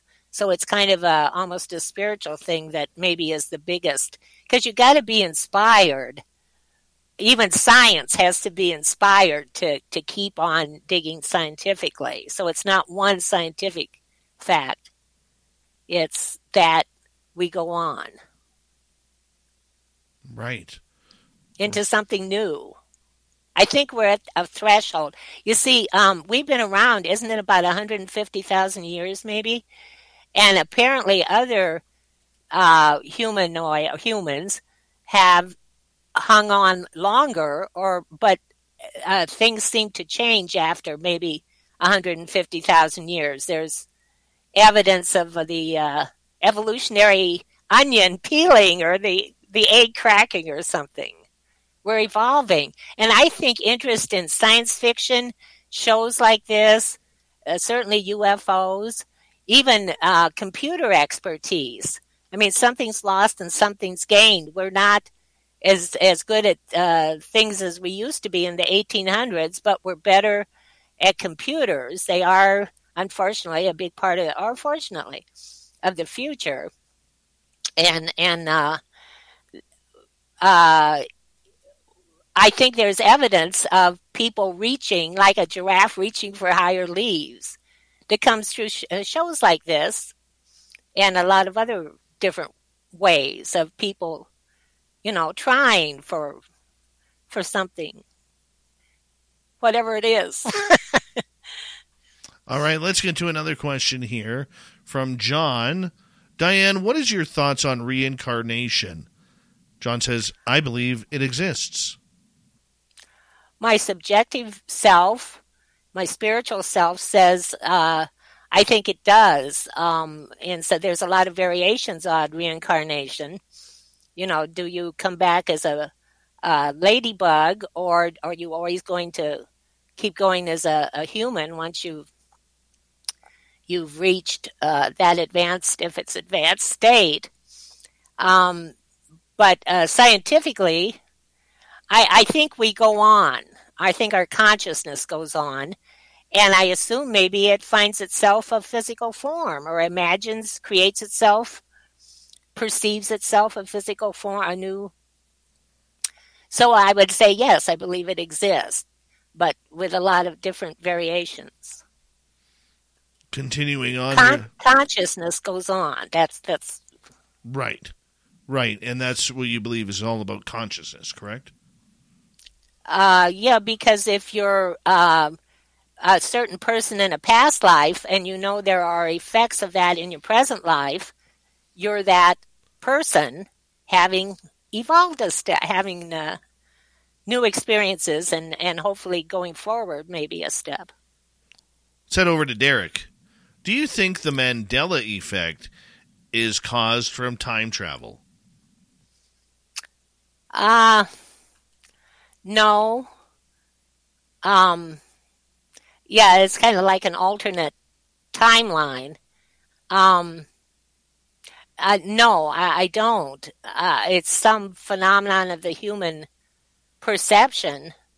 I know. I've thought, you know, some actor died, and it turns out he didn't, and then some of them I didn't think died did. I know the the problem, and it's not just about who died, but the the uh, changed reality. But I don't quite see it connected to how I see time travel coming back in quasi military units. You know. Okay, let's continue on here. A couple questions from Jeffrey. Why would aliens or demons give us UFO technology, like potentially the TR 3B? Why would fallen angels need technology?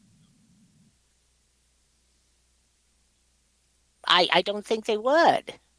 I, I can't answer for either aliens or, or demons, actually. I don't know why they would. Do you think the TR 3B is ours? Uh, I hate to say this, but what's the TR3B? that's a, that's the uh, the alleged code name for the black triangles. Oh, the triangle. oh. Uh, what was your question? Is it ours? Um, yeah, I know we have a craft that uh, that is triangular. Whether there are triangular large UFOs, I think huge ones have been seen as far as the triangles. In uh, junior college, I had a spell of drawing tri- a triangular UFO. And I wouldn't even listen to what I was supposed to be jotting down from class. I was really kind of possessed to keep drawing it. It had little kind of portholes, but it was triangular, and I, I don't know what that was about. It was kind of like the Close Encounters guy with his mashed potatoes. Uh, you know, he kept making the the Devil's Tower with these mashed potatoes. Right. But I, I can't answer. Uh, I I don't know aliens or demons. All right, let's continue on here. Let's go to a second question from Jeffrey. Also, what is your opinion about AI being disembodied fallen angels? As you know, fallen angels and demons are highly intelligent. Uh, my opinion is AI that we created with our science. That's where I've gotten, I guess, kind of disgustingly scientific. Um, I, I don't think so, but you know, who am I to to know? I, I've never been real big on either angels or demons. Um, I guess I'm always looking for uh, a sort of scientific. I mean, I know the future will come unless it doesn't. Yeah, I'm a I'm kind of earth grounded in in a sense.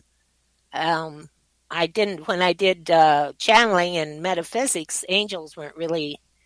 Um, it still was channeling from a future source uh, of an actual person, an individual somewhere. Uh,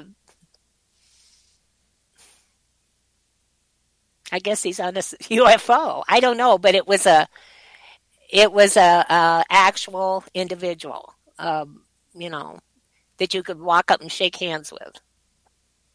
All right, let's go to another question from Thomas.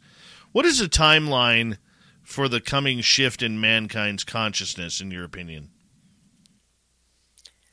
I guess it's when we finally cause it to happen. Uh, I know uh, one reason that uh, the reality of future humans might be kept a secret by the government even more so than aliens, is that many humans would be very impressed with people that had, you know, the cure for cancer and could solve all sorts of, of our problems and might follow them. I mean, they would have a huge influence. Uh, would we turn away from from our leaders? And they wouldn't want that, I don't think would we continue to follow our sort of stodgy leaders when here we have people that have have uh, humans that have made it into the future?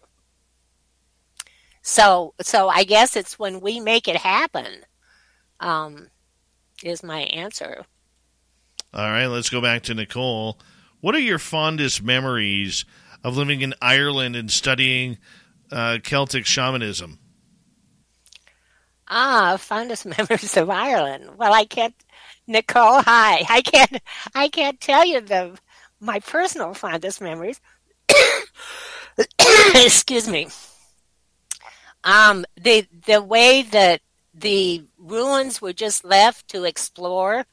This was in the nineties. They may have closed some off, but it was like being in a huge hobbit hole, or the whole place was a movie set. It was just incredible, old haunted landed gentry mansions that you could walk into. Uh, and uh, ran into a ghost in one of them.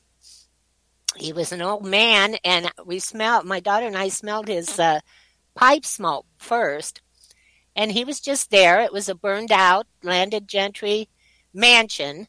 The IRA had had burned it out because the landed gentry had taken the better land from the from the Irish people. Uh, and the the shamanism. Oh, I I was in contact with the Danann. the whole the whole um, place is just a wonderful place for metaphysical exploration.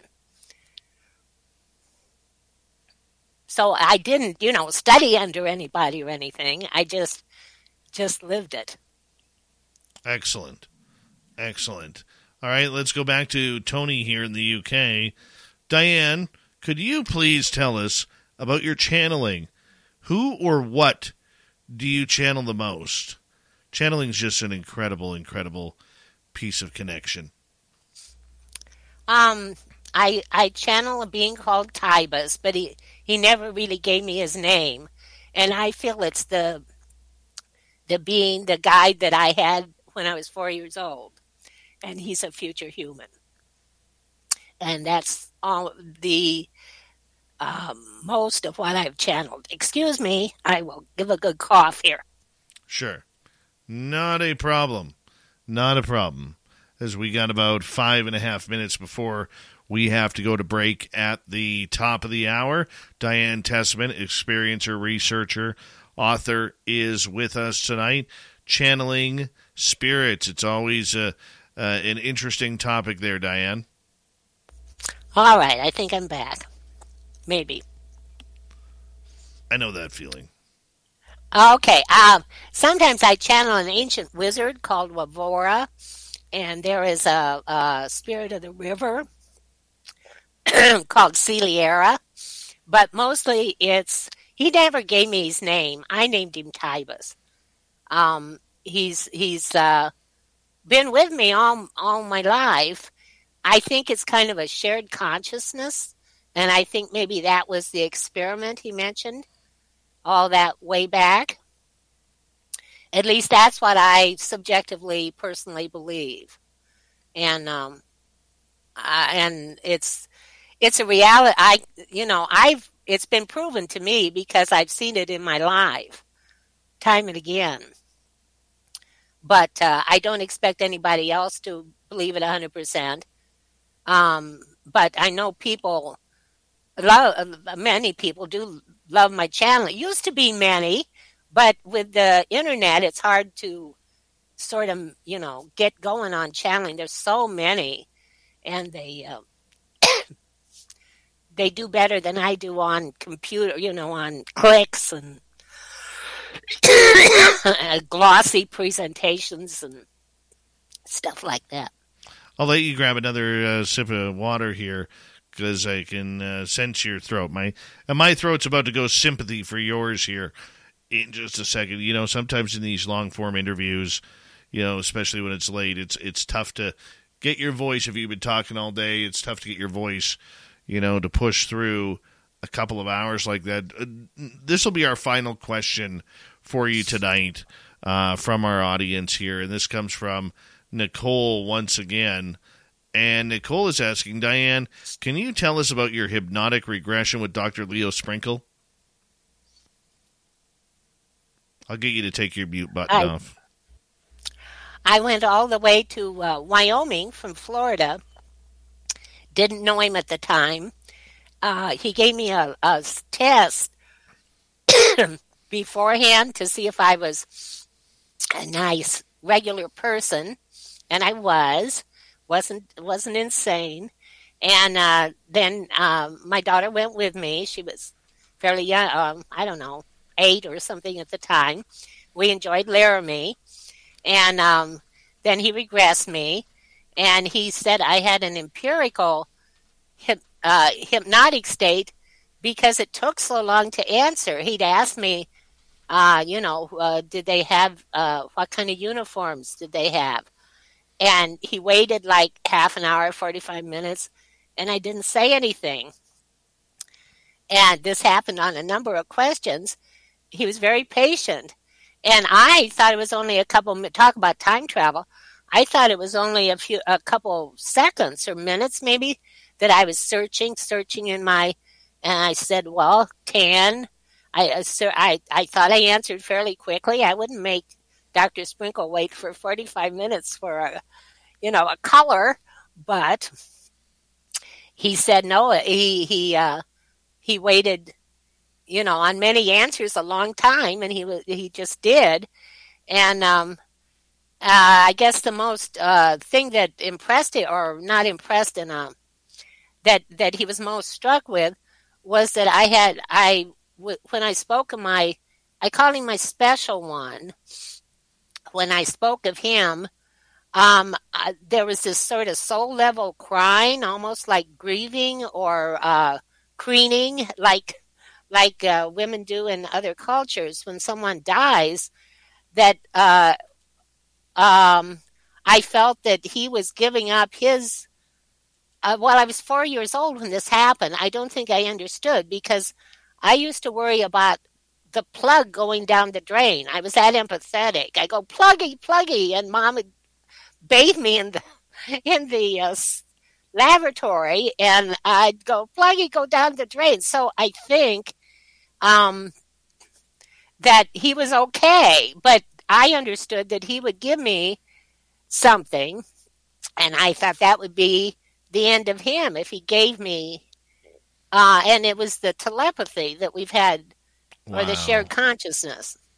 Wow. So. Diane, I'm going to uh, let you uh, rest your voice from there and, and say a big thank you from all of us at Spaced Out Radio for coming on for the first time tonight to talk about time travel and everything. We encourage everybody to go out there, hit up Amazon, and get your books because they are second to none when it does come to this subject matter. Ah, yes, and this is my new book. I, I'm always very bad at promotion. Beings from Beyond. Go get it. Go get it today. It's on Amazon. Diane Tessman, everybody. Coming up next, we are going to head to the swamp. Then, little Timmy Senor comes in for the UFO report. Then, for our YouTube audience, we might do a little overtime with Random Guy on his birthday. Spaced Out Radio continues next.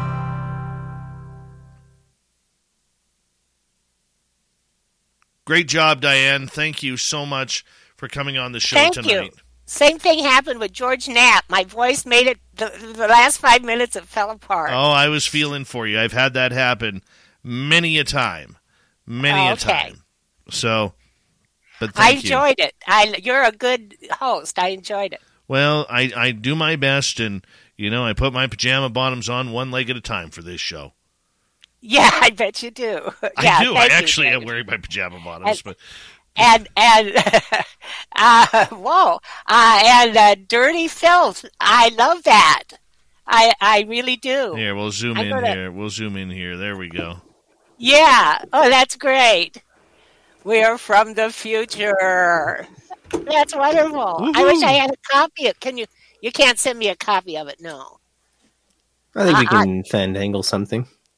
Okay. Well, fandangle something. I I love I love that. You're a true sport there, Dirty Filth at fylthy.com. All right, Diane, we will let you go. And uh, thank you so much for your for your spending time with our audience tonight. Okay. Thanks, Dave. Take care. Diane Tessman, everybody. How wonderful was she? I like her. So nice. So nice. I will be right back. Dirty Filth, if you want to chat with the audience, you're more than welcome to. I think uh, little Timmy Senor is getting ready to sit in, looking like the uh, Mr. Clean here very quickly. Be right back. Look at his bald dome. Well, I guess you guys are stuck with me for about six minutes. Hope everybody had a good night.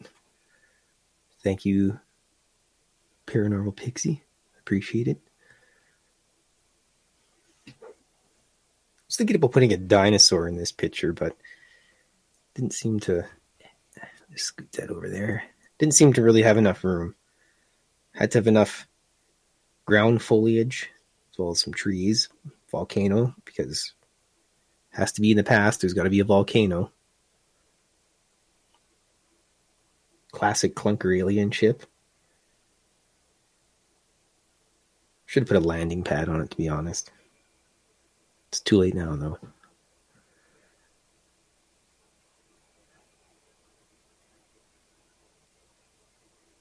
And of course, one cactus, obligatory skeleton, caveman, ruffled hair, big chin.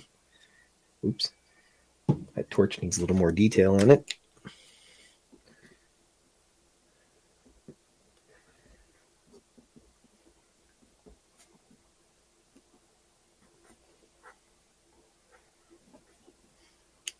Never happy with any of this stuff when I'm done with it.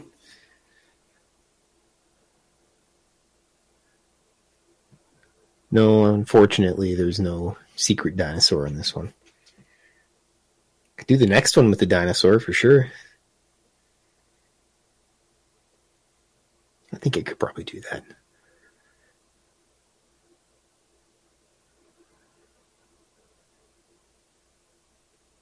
Thanks, Monica. I appreciate it. V8. That's like that. That's that tomato juice stuff with all the different vegetables in it, and you mix up the vodka and everything. Yeah, I'd have to agree with you there, Sakic. Another classic. Stick that on the calendar next year.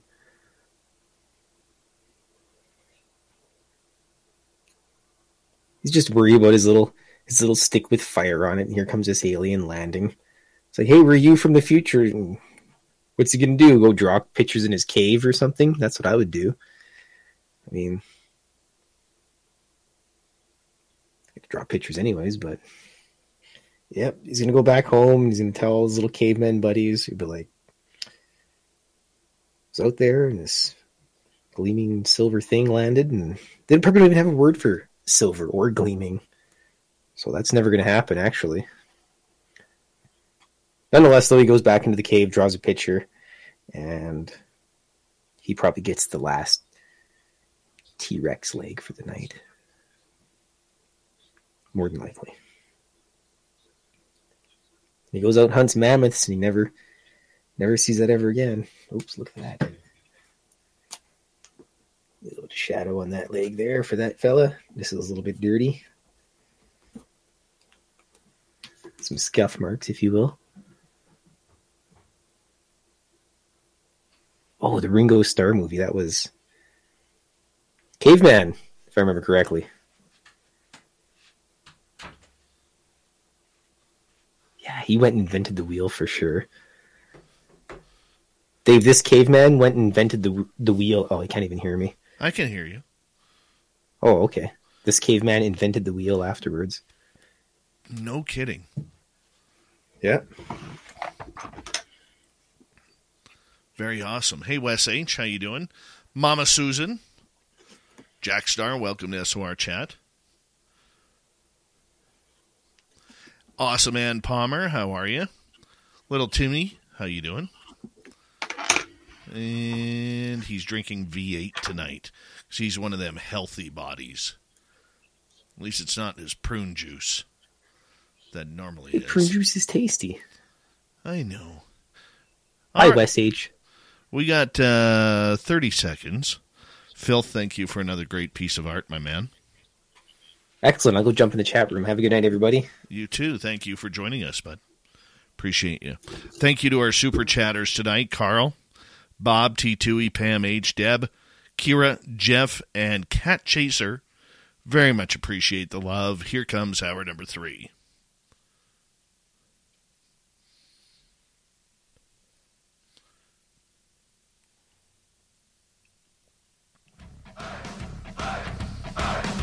Would you like to connect with us? Head to spacedoutradio.com for all your latest show info.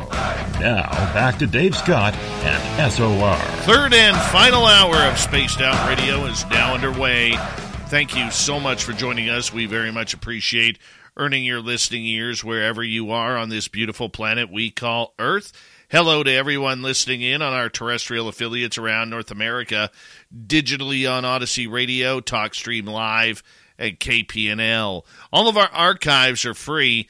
Join us at youtube.com forward slash spaced out radio. Do old Davy the favor, hit that subscribe button. The Desert Clam has set the password for tonight in the SOR Space Travelers Club. Fantasticate. Fantasticate is your password. Use it wisely, space travelers, as the clam sets a password each and every night right here on Spaced Out Radio. Our website is spacedoutradio.com. We have a plethora of features for you. Rock out to Bumblefoot, read the news wire, check out our swag as well. Follow us on Twitter at Spaced Out Radio, Instagram at Spaced Out Radio Show, and on TikTok at Spaced Out Radio.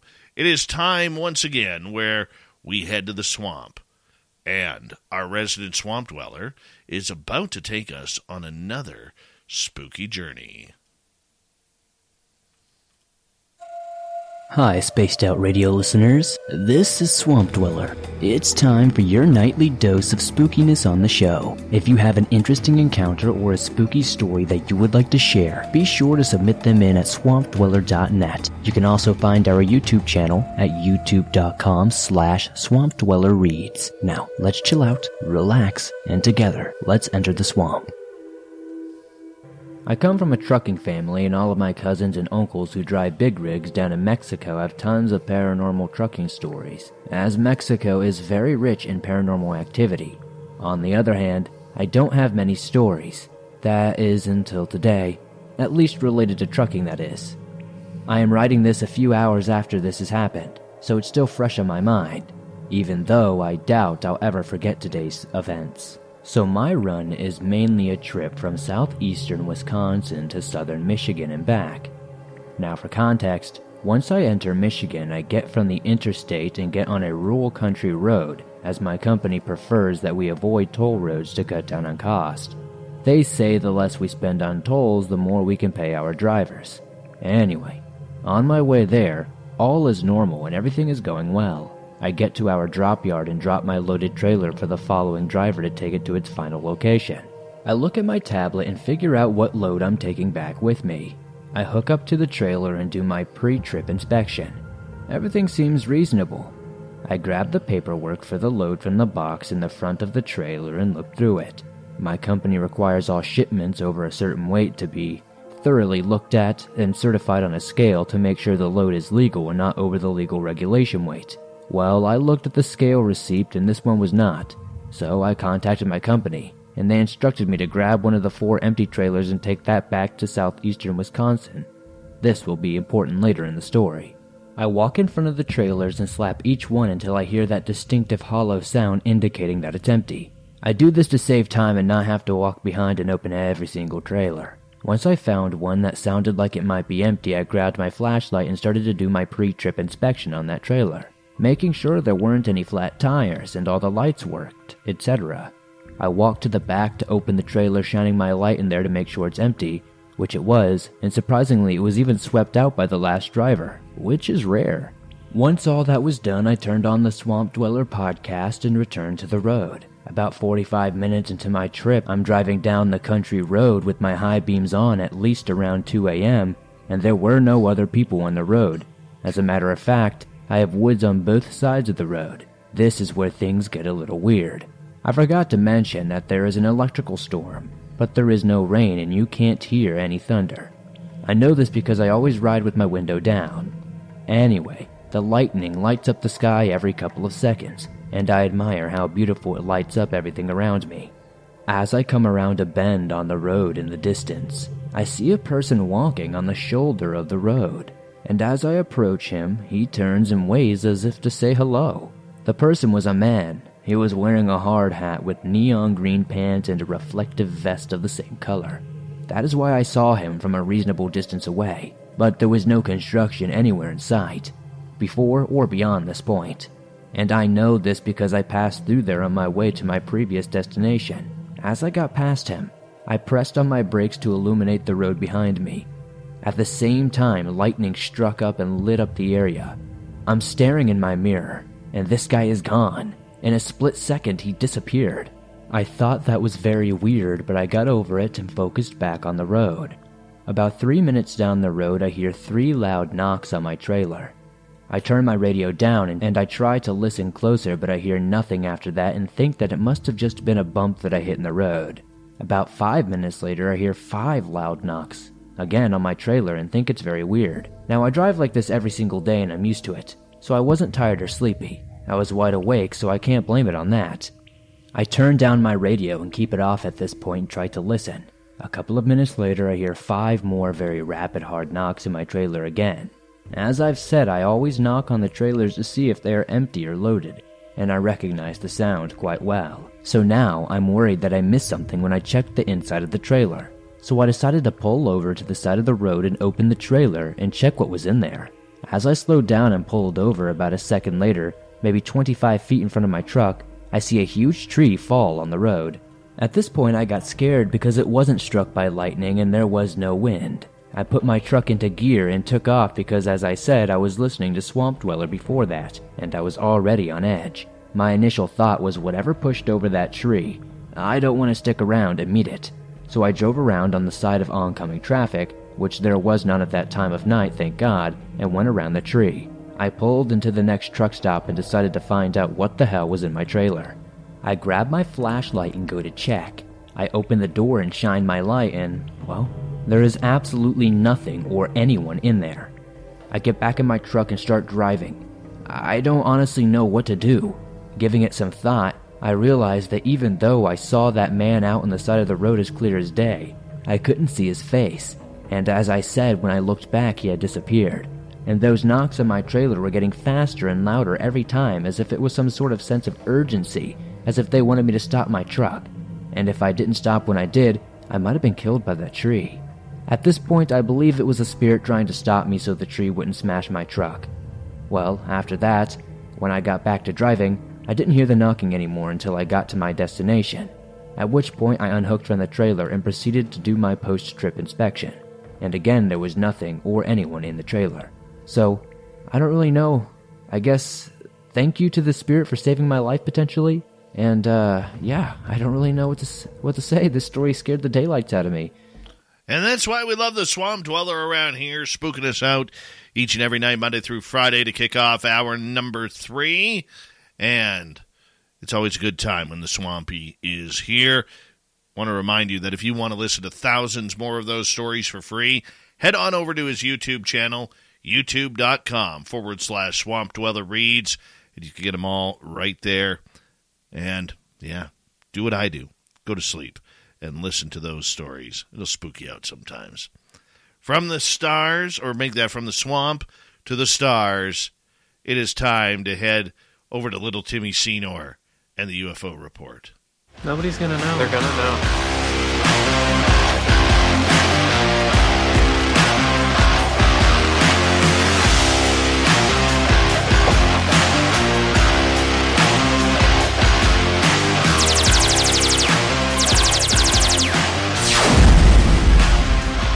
Little Timmy Senor, it's always good to have you here, my friend. How you been doing? Great. Been doing really well, just uh, hanging out. It's actually blizzarding like crazy outside right now, so probably no school around here. As soon as we get a little frosting on the uh, roads around here, everything shuts down. There was madness if you read uh, some of the headlines from people on their commute home from Portland, Oregon it's just it's funny how snow is handled here opposed to everywhere else in the world. West Coast doesn't have snow. Oh, I'm laughing because I am like, snow? Really? They're not canceling school here. We could get, we're supposed to get another foot here and then another foot on the weekend. You know, that doesn't cancel school here. No. Yeah, that's real snow, what you're getting there. Oh, I know. I know. And it's uh, minus 20 Celsius outside of SOR headquarters right now. You know, it, probably more like minus 28, minus 30 with the wind chill going on. And it sucks. It sucks. But what do you do? What do you do? Hey, the main thing is the West Coast needs this cold, this cold front. It really does. It needs to bring some moisture into the forests so you can't complain too much with the record firefighters we've had, or fire forest fires we've had the last seven to ten years. Right. I mean, snowshoes and a wine sack full of rum, and you're good to go, right? It's nothing what a little fireball and snow can't cure. there you go. Fireball and snow. Let me tell you, it. it is a great drink. A great, great drink. You know, we've been talking a lot the last couple of weeks about balloons and drones, and I'm going to be honest with you, Tim. I am sick of it. I want to get back to where we are. I want to get back to some UFOs and aliens and what's happening around the UFO world because there's a lot going on, and I, I want to get your opinion on this because I cannot get this out of my head and it, it involves Lou Elizondo, okay? And when this whole thing was going on with the balloons, uh, Lou put out a statement. And I'm going to read this for our audience, okay? Because I think it is very important that we dissect this down. And I'm very curious of your uh, opinion on this as well. So it says the recently publicized incursions over our sovereign airspace a reminder of what I have been saying for years and the primary reason I resigned from my position as director of the Pentagon's Advanced Aerospace Threat Identification Program, better known as AATIP. UAP, unidentified aerial phenomena, are regularly flying with impunity in our nation's sovereign airspace and present an urgent national security threat. But individuals within our government remain staunchly opposed to properly investigate and acknowledging this matter. Many of these UAP display beyond next generation capabilities that defy what we know about physics, interfere with our military and nuclear platforms, and remain unidentified. We must ascertain the capability, intention, and origin of these UAP at all costs. We cannot allow the antiquated stigma around UAP or inflexible mindsets within our government to prevent the American public from learning the truth, whatever that may be. It is time for the White House, the intelligence community, and our military to truly begin taking this matter seriously and to start working together in the best interest of the American people. Thanks to patriotic leaders like Senator Rubio, Senator Gillibrand, Congressman Carson, Congressman Gallagher, Congressman Burchett, their staffs, and the members of our military who have reported what they have seen, we now have bipartisan support for positive change and recent UAP legislation in the National Defense Authorization Act that will pave the way. I am proud to have played a role in the creation of this historic legislation and remain deeply involved with the efforts to address this national security threat. Now, he made that statement last week, but it is this part here that really, really makes me think.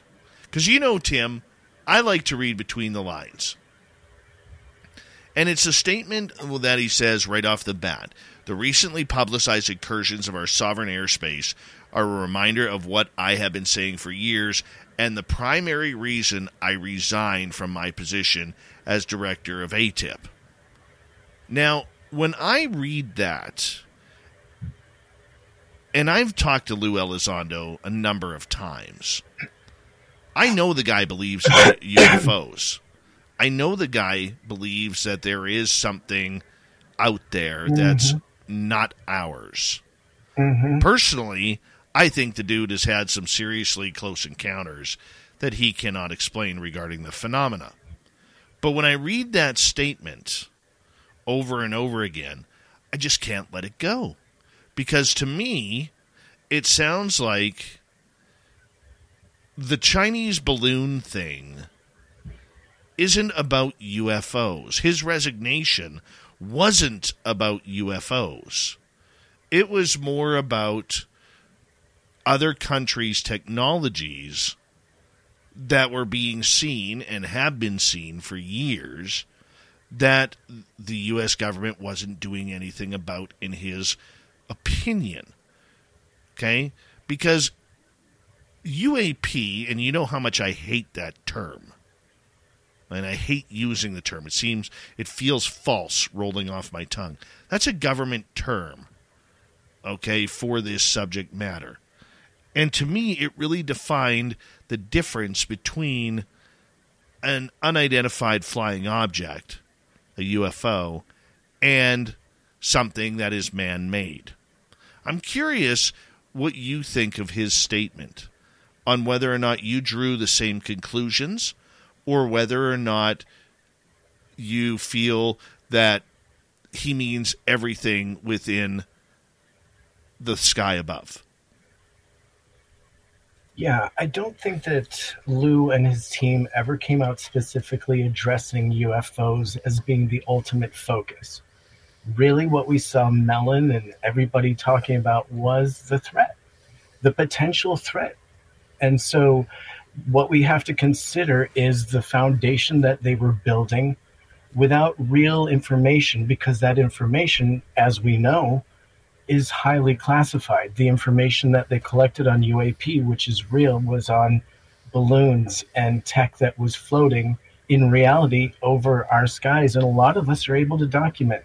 However a lot of that tech was confidential. And so again the ways the means the actual information was hidden from the public, but perhaps behind the scenes, Elizondo and his team were working that narrative forward. So when it came to the UFO public and us asking on the topic of UFO, it was always danced around because it really wasn't their focus.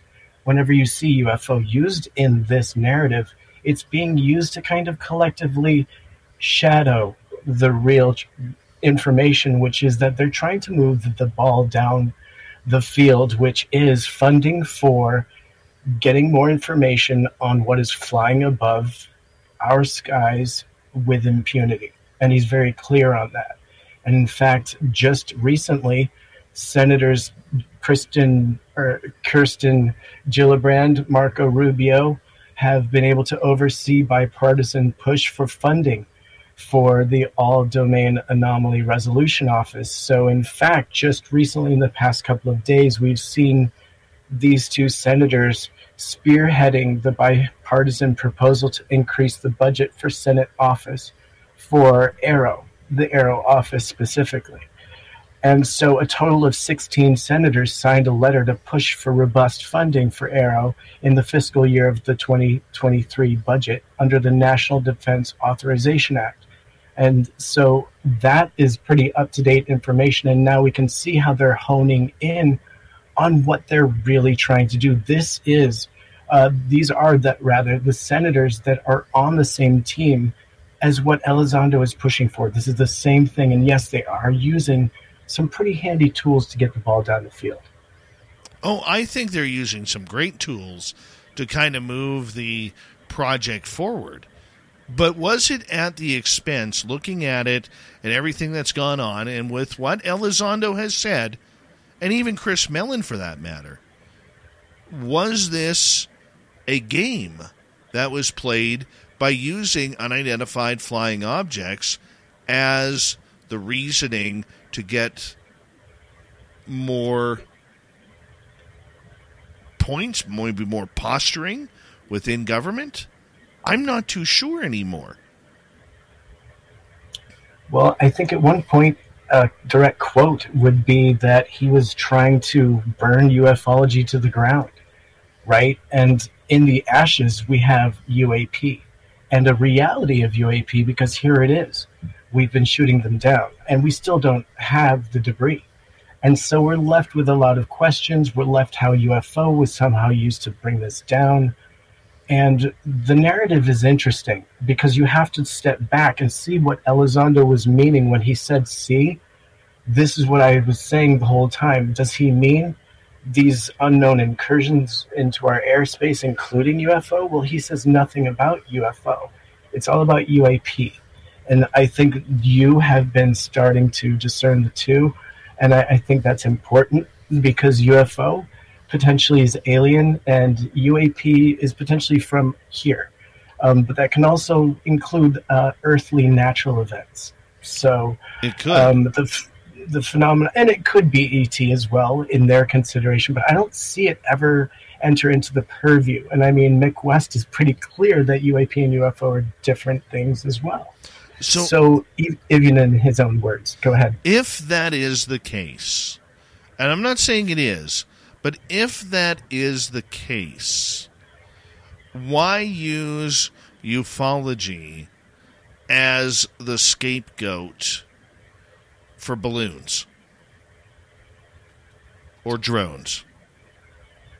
Right. I mean, it, the same reason that UFO, ufology or UFO was used to bring in UAP and to why is UFO used in the same headline as balloons? It's all kind of the same thing. They're trying to muddy the waters. And so, specifically, why do I think that was drawn in?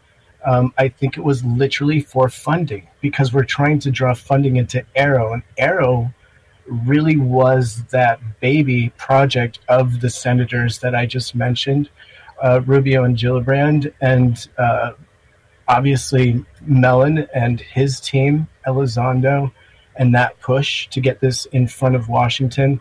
And we're even seeing supporters in the military with the witnesses that they've chosen to highlight as being the ones they want to interview first, being ones that are bringing the nuclear aspect and the imperative threat narrative, if you will, that this is an urgency to it. And it may not be from outer space. It could be something mundane that is interfering with our military, and that's the emphasis. And I absolutely agree that there's a nuts and bolts aspect to UAP that draws in a massive concern. And I mean, that's the part that shows up on my instruments right? I'm not able to really capture UFO. What I'm capturing is UAP so far. I, I have, you know, that has been, you know, my discernible difference in the evidence I'm able to draw just in my own personal research. And with 15 seconds to go, let's let's continue this conversation when we return on Spaced Out Radio. Tim Senor is here with the UFO report. We call him our resident Timbit around here because we got to get some Canadiana in him because I do live in Canada, according to the White House press secretary. From 100 Mile House, Canada, Spaced Out Radio and the UFO report continue right after this.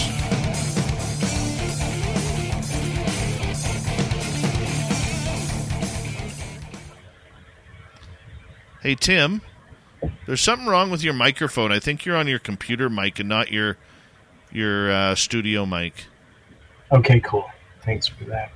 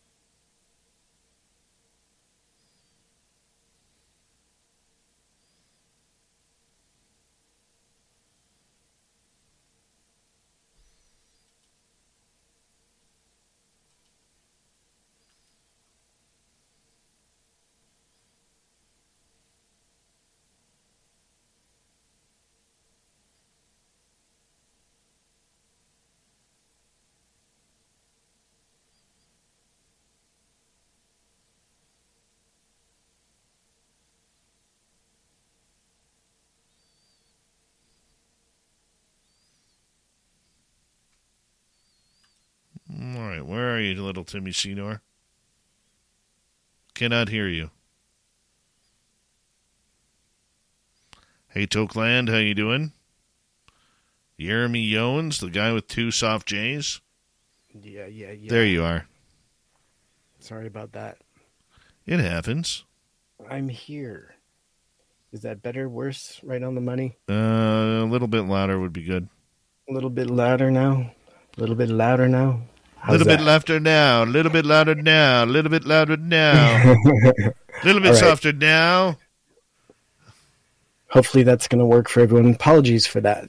Did you know that it is Random Guy's birthday at the top of the hour?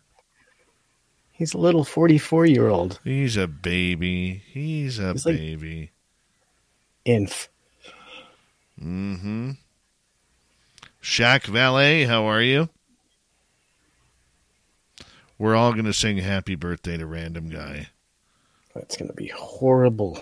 It's going to be we'll do it. Oh, I, uh, it's going to be beautiful.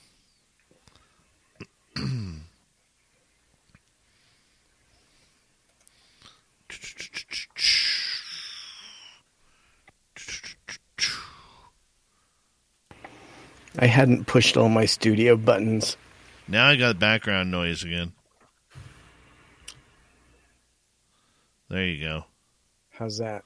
Yeah, but we need to get you a little bit louder now, a little bit louder now, a little bit Right- right- louder. right here. There's like a sweet spot. Yeah. Yeah, it's crazy. Apparently, I'm a loud ra- apparently, random guy is going to bring his uh, his red-headed mohawk on camera tonight.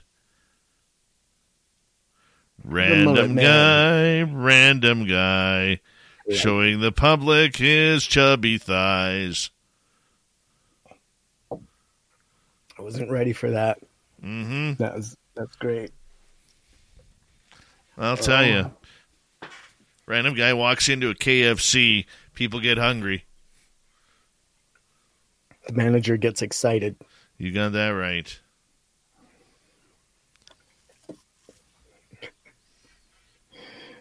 Oh, yeah. Where men are men and the chicken are nervous. Yes, it is.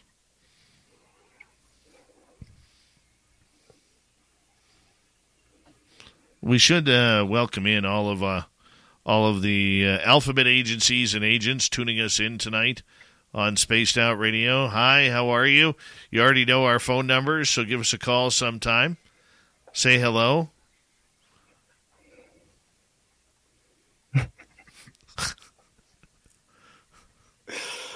oh, if you were joking. So, do you ski? I think I asked you before. I used to snowboard. I, I used to ski.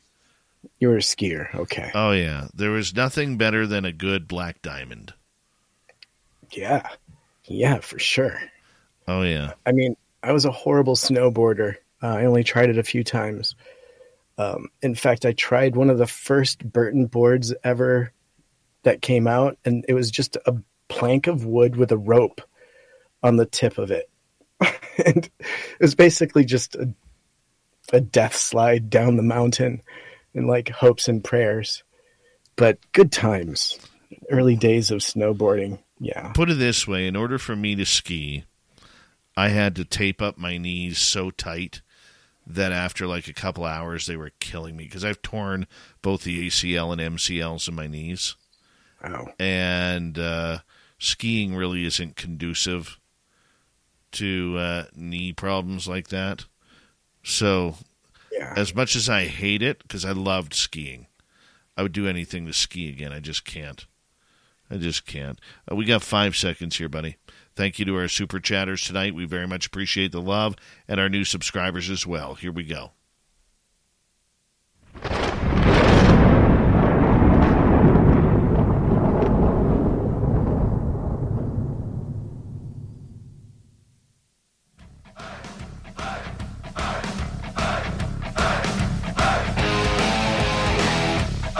We've rounded third. We're heading for home tonight on Spaced Out Radio.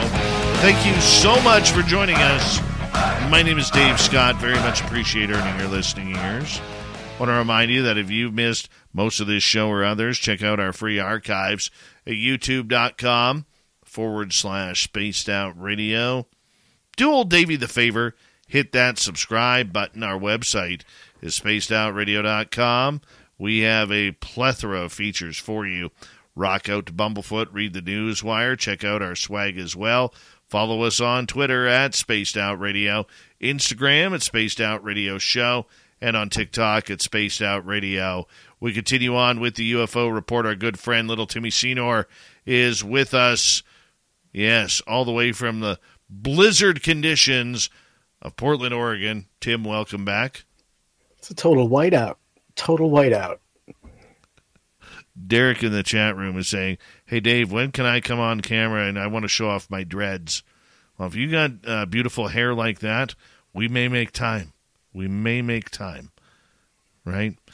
Right before the yeah. break, we were talking about whether or not this is a ploy uh, to kind of I don't know what it is about the UFO field, you know, and and UAP and the big difference. Are you more? You have always been a real nuts and bolts guy. You and I have had long discussions and even some terse discussions. I won't say arguments because you and I don't argue, but some terse discussions regarding nuts and bolts versus the phenomena. And are you seeing a change now in the difference between UFOs and UAP after what we've seen over the last couple weeks? Definitely. Yeah, I mean that's a great way to put it. You know, in in the ashes of ufology, we now have UAP. Now, definitely Uf- UFOs exist, but boy are they hard to capture and isn't their history just elusive. Now, UAP is something that we can collate. There's data on it. Um, these things are definitely in our skies, and we have information from our military and all over the place on it. It is a totally different beast. Um, more than likely, if UFO exists, it's not from here or from now or whatever you want to call that. It's an other, and it's probably not human. Like, let's just call that that. But then we have UAP, which also could include ET and UFO, because I don't want to discern those out of the box, because anything could be UAP at this point. And even our you know highest levels in government are talking about that fact you know they love to discern the two but they're like in this case it's not aliens but they're still you know, making that statement to us that, hey, don't worry, this one is not aliens. Like, okay, cool. Well, thanks for saying aliens publicly to the world, you know, in that fashion, and then laugh about it, which is also super helpful. But the fact of the matter is, we know that they're using really cool, high tech technology looking for UAP, not even to just prove it, but just to make sure that we're not being threatened by it, right? Because that's what we've seen is they detected it and then they took it down and they wanted to be able to prove that that was feasible and possible and doable. And now we see Senators uh, Gillibrand and Rubio coming out asking for more money for AARO. What does that tell me is that they're not even thinking about UFO anymore.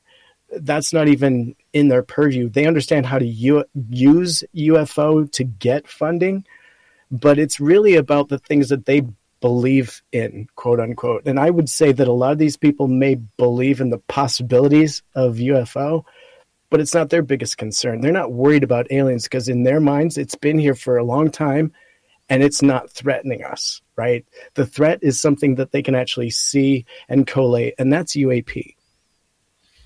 See, I, I tend to agree with you now.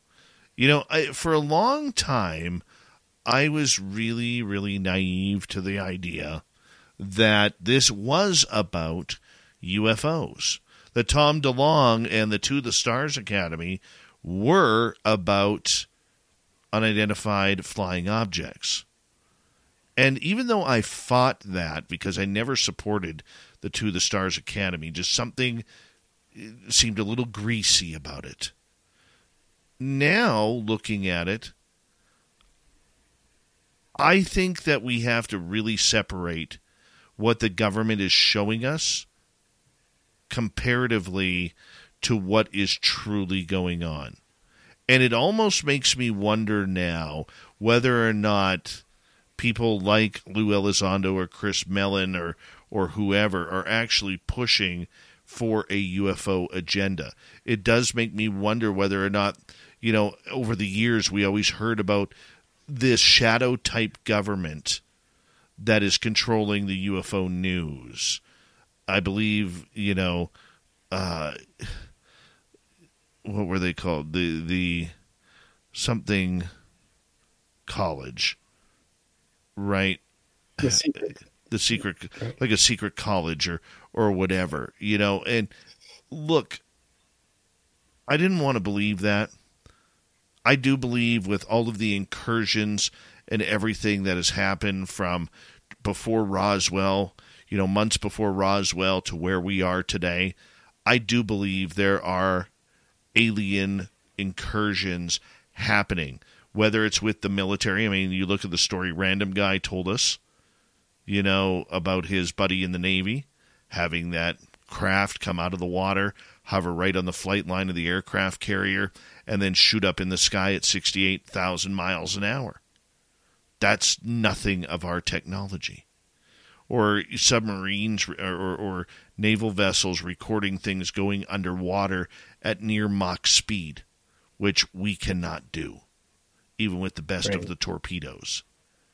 And I'm just looking at the big picture now and wondering if there isn't some sort of cover up of the UFO phenomena through UAP.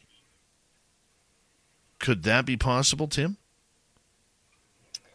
I mean, absolutely. And it, the the waters are so murky. It's like which one is covering which. And I think that each story, everything that happens, like it's literally like that film Wag the Dog. They take it play by play. They're like, how are we going to handle this? What do we want the final outcome of this to be? Because they have predictable results with every maneuver that they make. And so they know that if they want this to be a a balloon in the media as the result, well, then they'll make sure they have footage of that just in case they need it, whether they have to fake it or not. They'll have that footage. It's just one of those things. That's how the film Wag the Dog worked. One way or another, they had their result happen. right? And it, and it is that way. I absolutely guarantee it. And it's not just that way in this country. That's the way it is in most countries. I'm sure we're absolutely under mind control through our media, and so it's really tough to weed through and get real facts. And what you need to do is try and get as close to a public source for some of these stories as possible. So, like, if something comes out as a UFO initially in the media, well, follow that trail, you know, um, rather than something that is already disguised as UAP. I, I, think that's already kind of a convoluted message. But you brought up TTSA and some of the origins of UAP in itself, and I think that TTSA came out under the premise of hoping for technologies sourced through their metamaterials they claim to have. And they had diagrams even of great uh, intergalactic spacecraft and things like that on their website and it kind of promised investors a hope for the future, something through their meta, metamaterial resources and uh, their refined science. And a lot of what they did was introduce us to a team of people that were trying to find the truth about UFOs and the science behind it. And so they were already laying the groundwork for what they now have is these multi, or let's call it the transmedium UAP, and we're now even seeing them in the skies, and maybe they shot one down recently. And so that is a pretty public move, right? We've always been wondering, are they ever going to shoot one of these down? Well, they just did, you know, and so potentially we're seeing that progression in the news, and it's just being disguised as one thing, but being called another. They use the UFO um, word in a lot of the publications to get people's attention for a reason, but then immediately in the subtext, they immediately negate UFO out of the reality of what they're about to get into. So they use UFO to get you there, and then now it's UAP, and then suddenly it's just a discussion of balloons. I, I think you said it well, you know, better than anybody. I really do. And I think you're absolutely right regarding the fact that we do have to correlate a difference between UFOs and UAP now. And I don't think, you know, it, it makes me wonder about somebody like Tim Burchett, the congressman out of, I believe, uh, somewhere in the South, Arkansas or, or somewhere along those lines, where he has been, you know, grandstanding over the last number of months, literally saying to the American public, we are lying to you about what we know about UFOs. We are lying to you about extraterrestrials and aliens. There's more there. Why aren't you asking about it? Why isn't the Navy giving it up, or the Pentagon, or the alphabet agencies, or the government? Is he the only one really speaking truthfully here? Because there is more to it and maybe there is that shadow agency in Washington, D.C., that is looking after the UFO portion. Oh, I absolutely think so. And in fact, I think it's less shadowy than we consider. Let's out the space program and not, not call it secret I know it's called the Secret Space Program, but SSP has gotten such a weird rap and a lot of BS attached to it. If there is a reality of a secret space program, it would absolutely be handling um, the other that is coming to this planet. You know, um, you hear a lot of things about that, but it's again really hard to weed through what's true and what's not. Now we see tons of money being spent on that and not a lot of media information, not even from them. They always talk about satellites, but I don't think that's really the focus of um, Space Force necessarily. All of it. Now, there's an aspect potentially of Space Force that is secret. Can we call that the secret space program? Maybe. Um, there's a, and so it's a very that is also a very murky water to get into, but um, I do believe that there is a nuts and bolts aspect to ufology that is still real and that still has existed forever and that is secret and that they, they, you know maybe our government does know about and doesn't want to give us anything on because they're using it to divert their own narrative, their own program. The last thing they want to do is strike fear into us at the same time as causing chaos in their chain of spending. Right? That would be a massive upheaval of not only our financial world, but our social world if they were to reveal that reality. That's just fact. And there's no way around it. We don't want to admit that amongst us, but that is absolutely the way it would appear on paper if you were to do the math um, them giving us the truth on the nuts and bolts aspect of potential contact would throw everything completely off. And so, you know, we've talked about that Pandora's box, but I don't think we've even scratched the surface about what that would really reveal. The rest of the pub, the rest of the world is actually waiting for somebody to pull the plug on the truth behind it. Somebody has it all, and they're waiting for the US potentially to lead the way because historically that has been the way the U.S. usually leads on things, and the rest of the world follows. And, and, that is very true. And the U.S.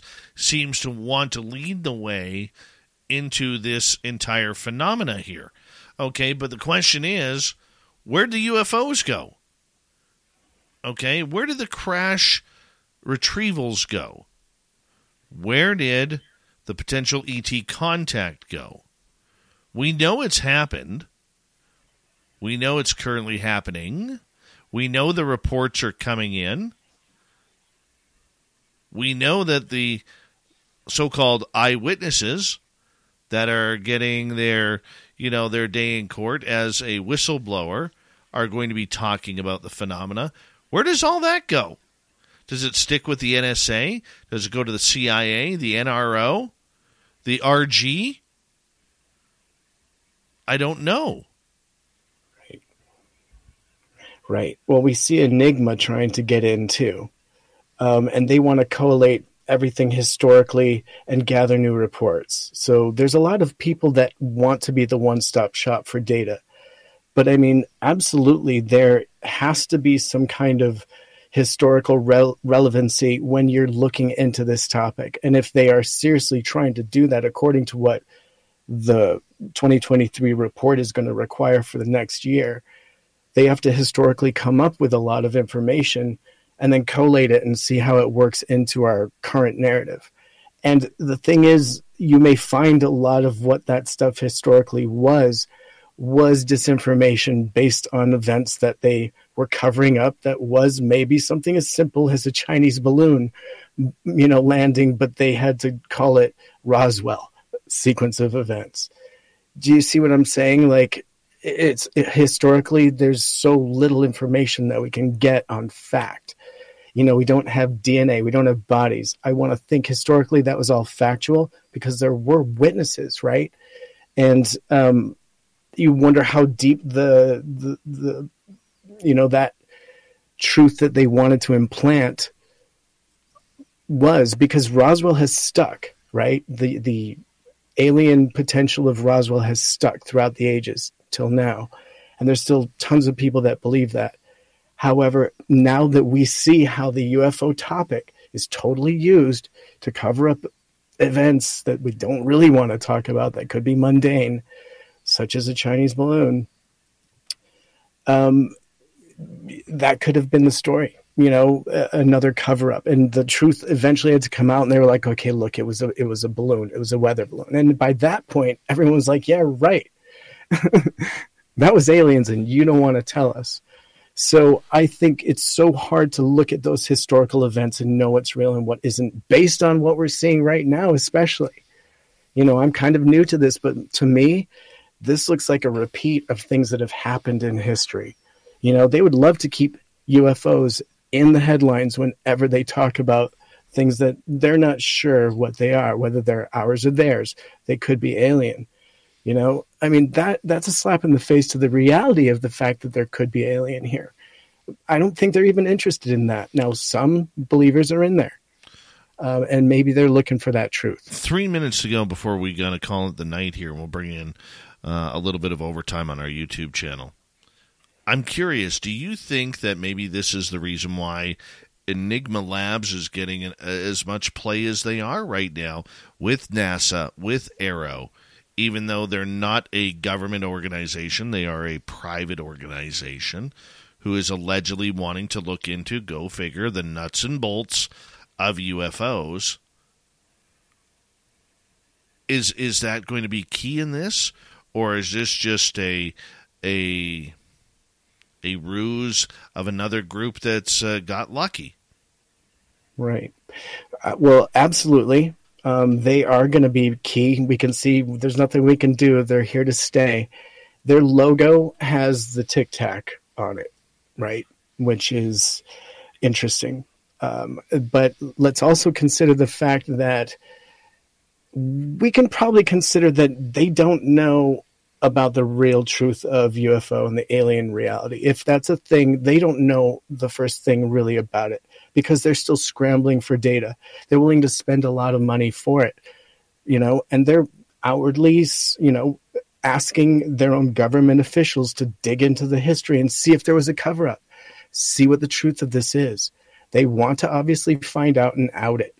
So if there is anything truly to UFO, it's going to be brought out and let's see how they handle it because at some point they will discover that there is a massive gray area here and it's not mundane.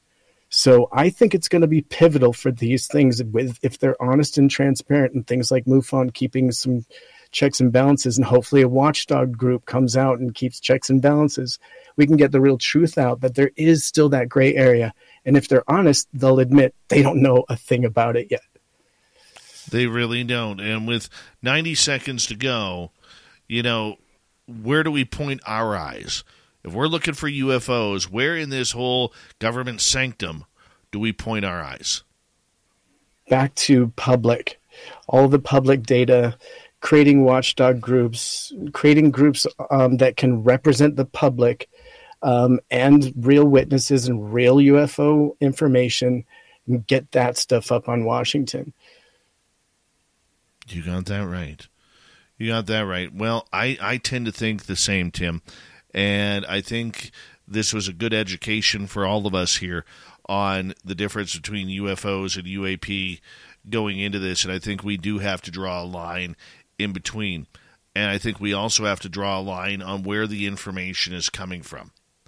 Is it coming from the same old, same olds? Is it coming from the rah rah government uh, podcasts and and blogs that are out there? Is it coming from the people who want to make the money, like Enigma or Galileo or UAPX? Where is the message coming from? Even MUFON. It's strange days ahead, and right now, my advice just sit back, relax, and watch. Grab a cocktail, put your feet up, grab some cheesies, and just watch what happens. Because eventually, something's going to happen here very soon in the UFO world. Tim Senor, we thank you for coming on the UFO report once again, my friend. And uh, it's always great when you are on the show with us. So thank you very much. Thank you to Swamp Dweller for another great spooky story here on the Swamp to kick off hour number three. And our special guest tonight, researcher, author, Diane Tessman, experiencer, talking about time travel and aliens tonight. We got Mr. Ron Bumblefoot Thal rocking in the background with Little Brother is Watching. Bumblefoot is the official music of Spaced Out Radio, rocking us in and out of every single show. Get your horns up for the guitar god himself. Special thanks to everybody listening in at work, at car, at at work, at home, in your car, wherever you may be. Thank you to everyone in our chat rooms tonight YouTube, Twitch, LGAB, Facebook, LinkedIn, Spreaker, the Space Travelers Club, and on Twitter at hashtag Spaced Out Radio.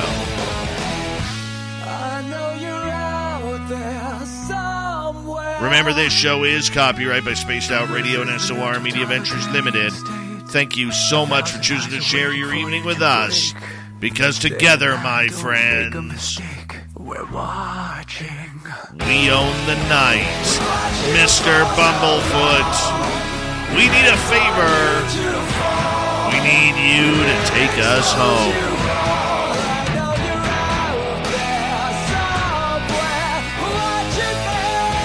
Yes, the Woo Train has docked for the night. But soon, my friends, we shall ride again. Your seats are always available. Your tickets never expire. And if you want to bring a friend, we've got room for them too. Good night.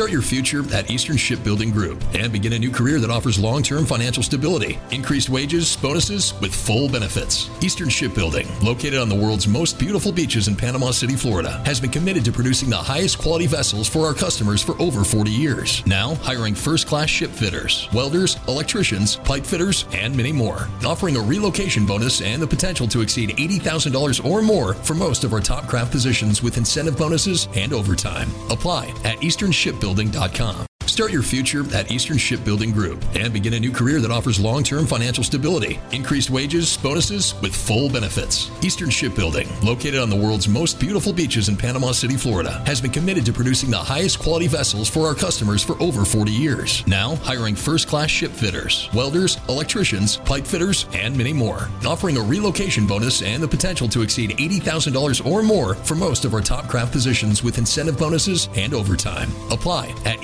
easternshipbuilding.com.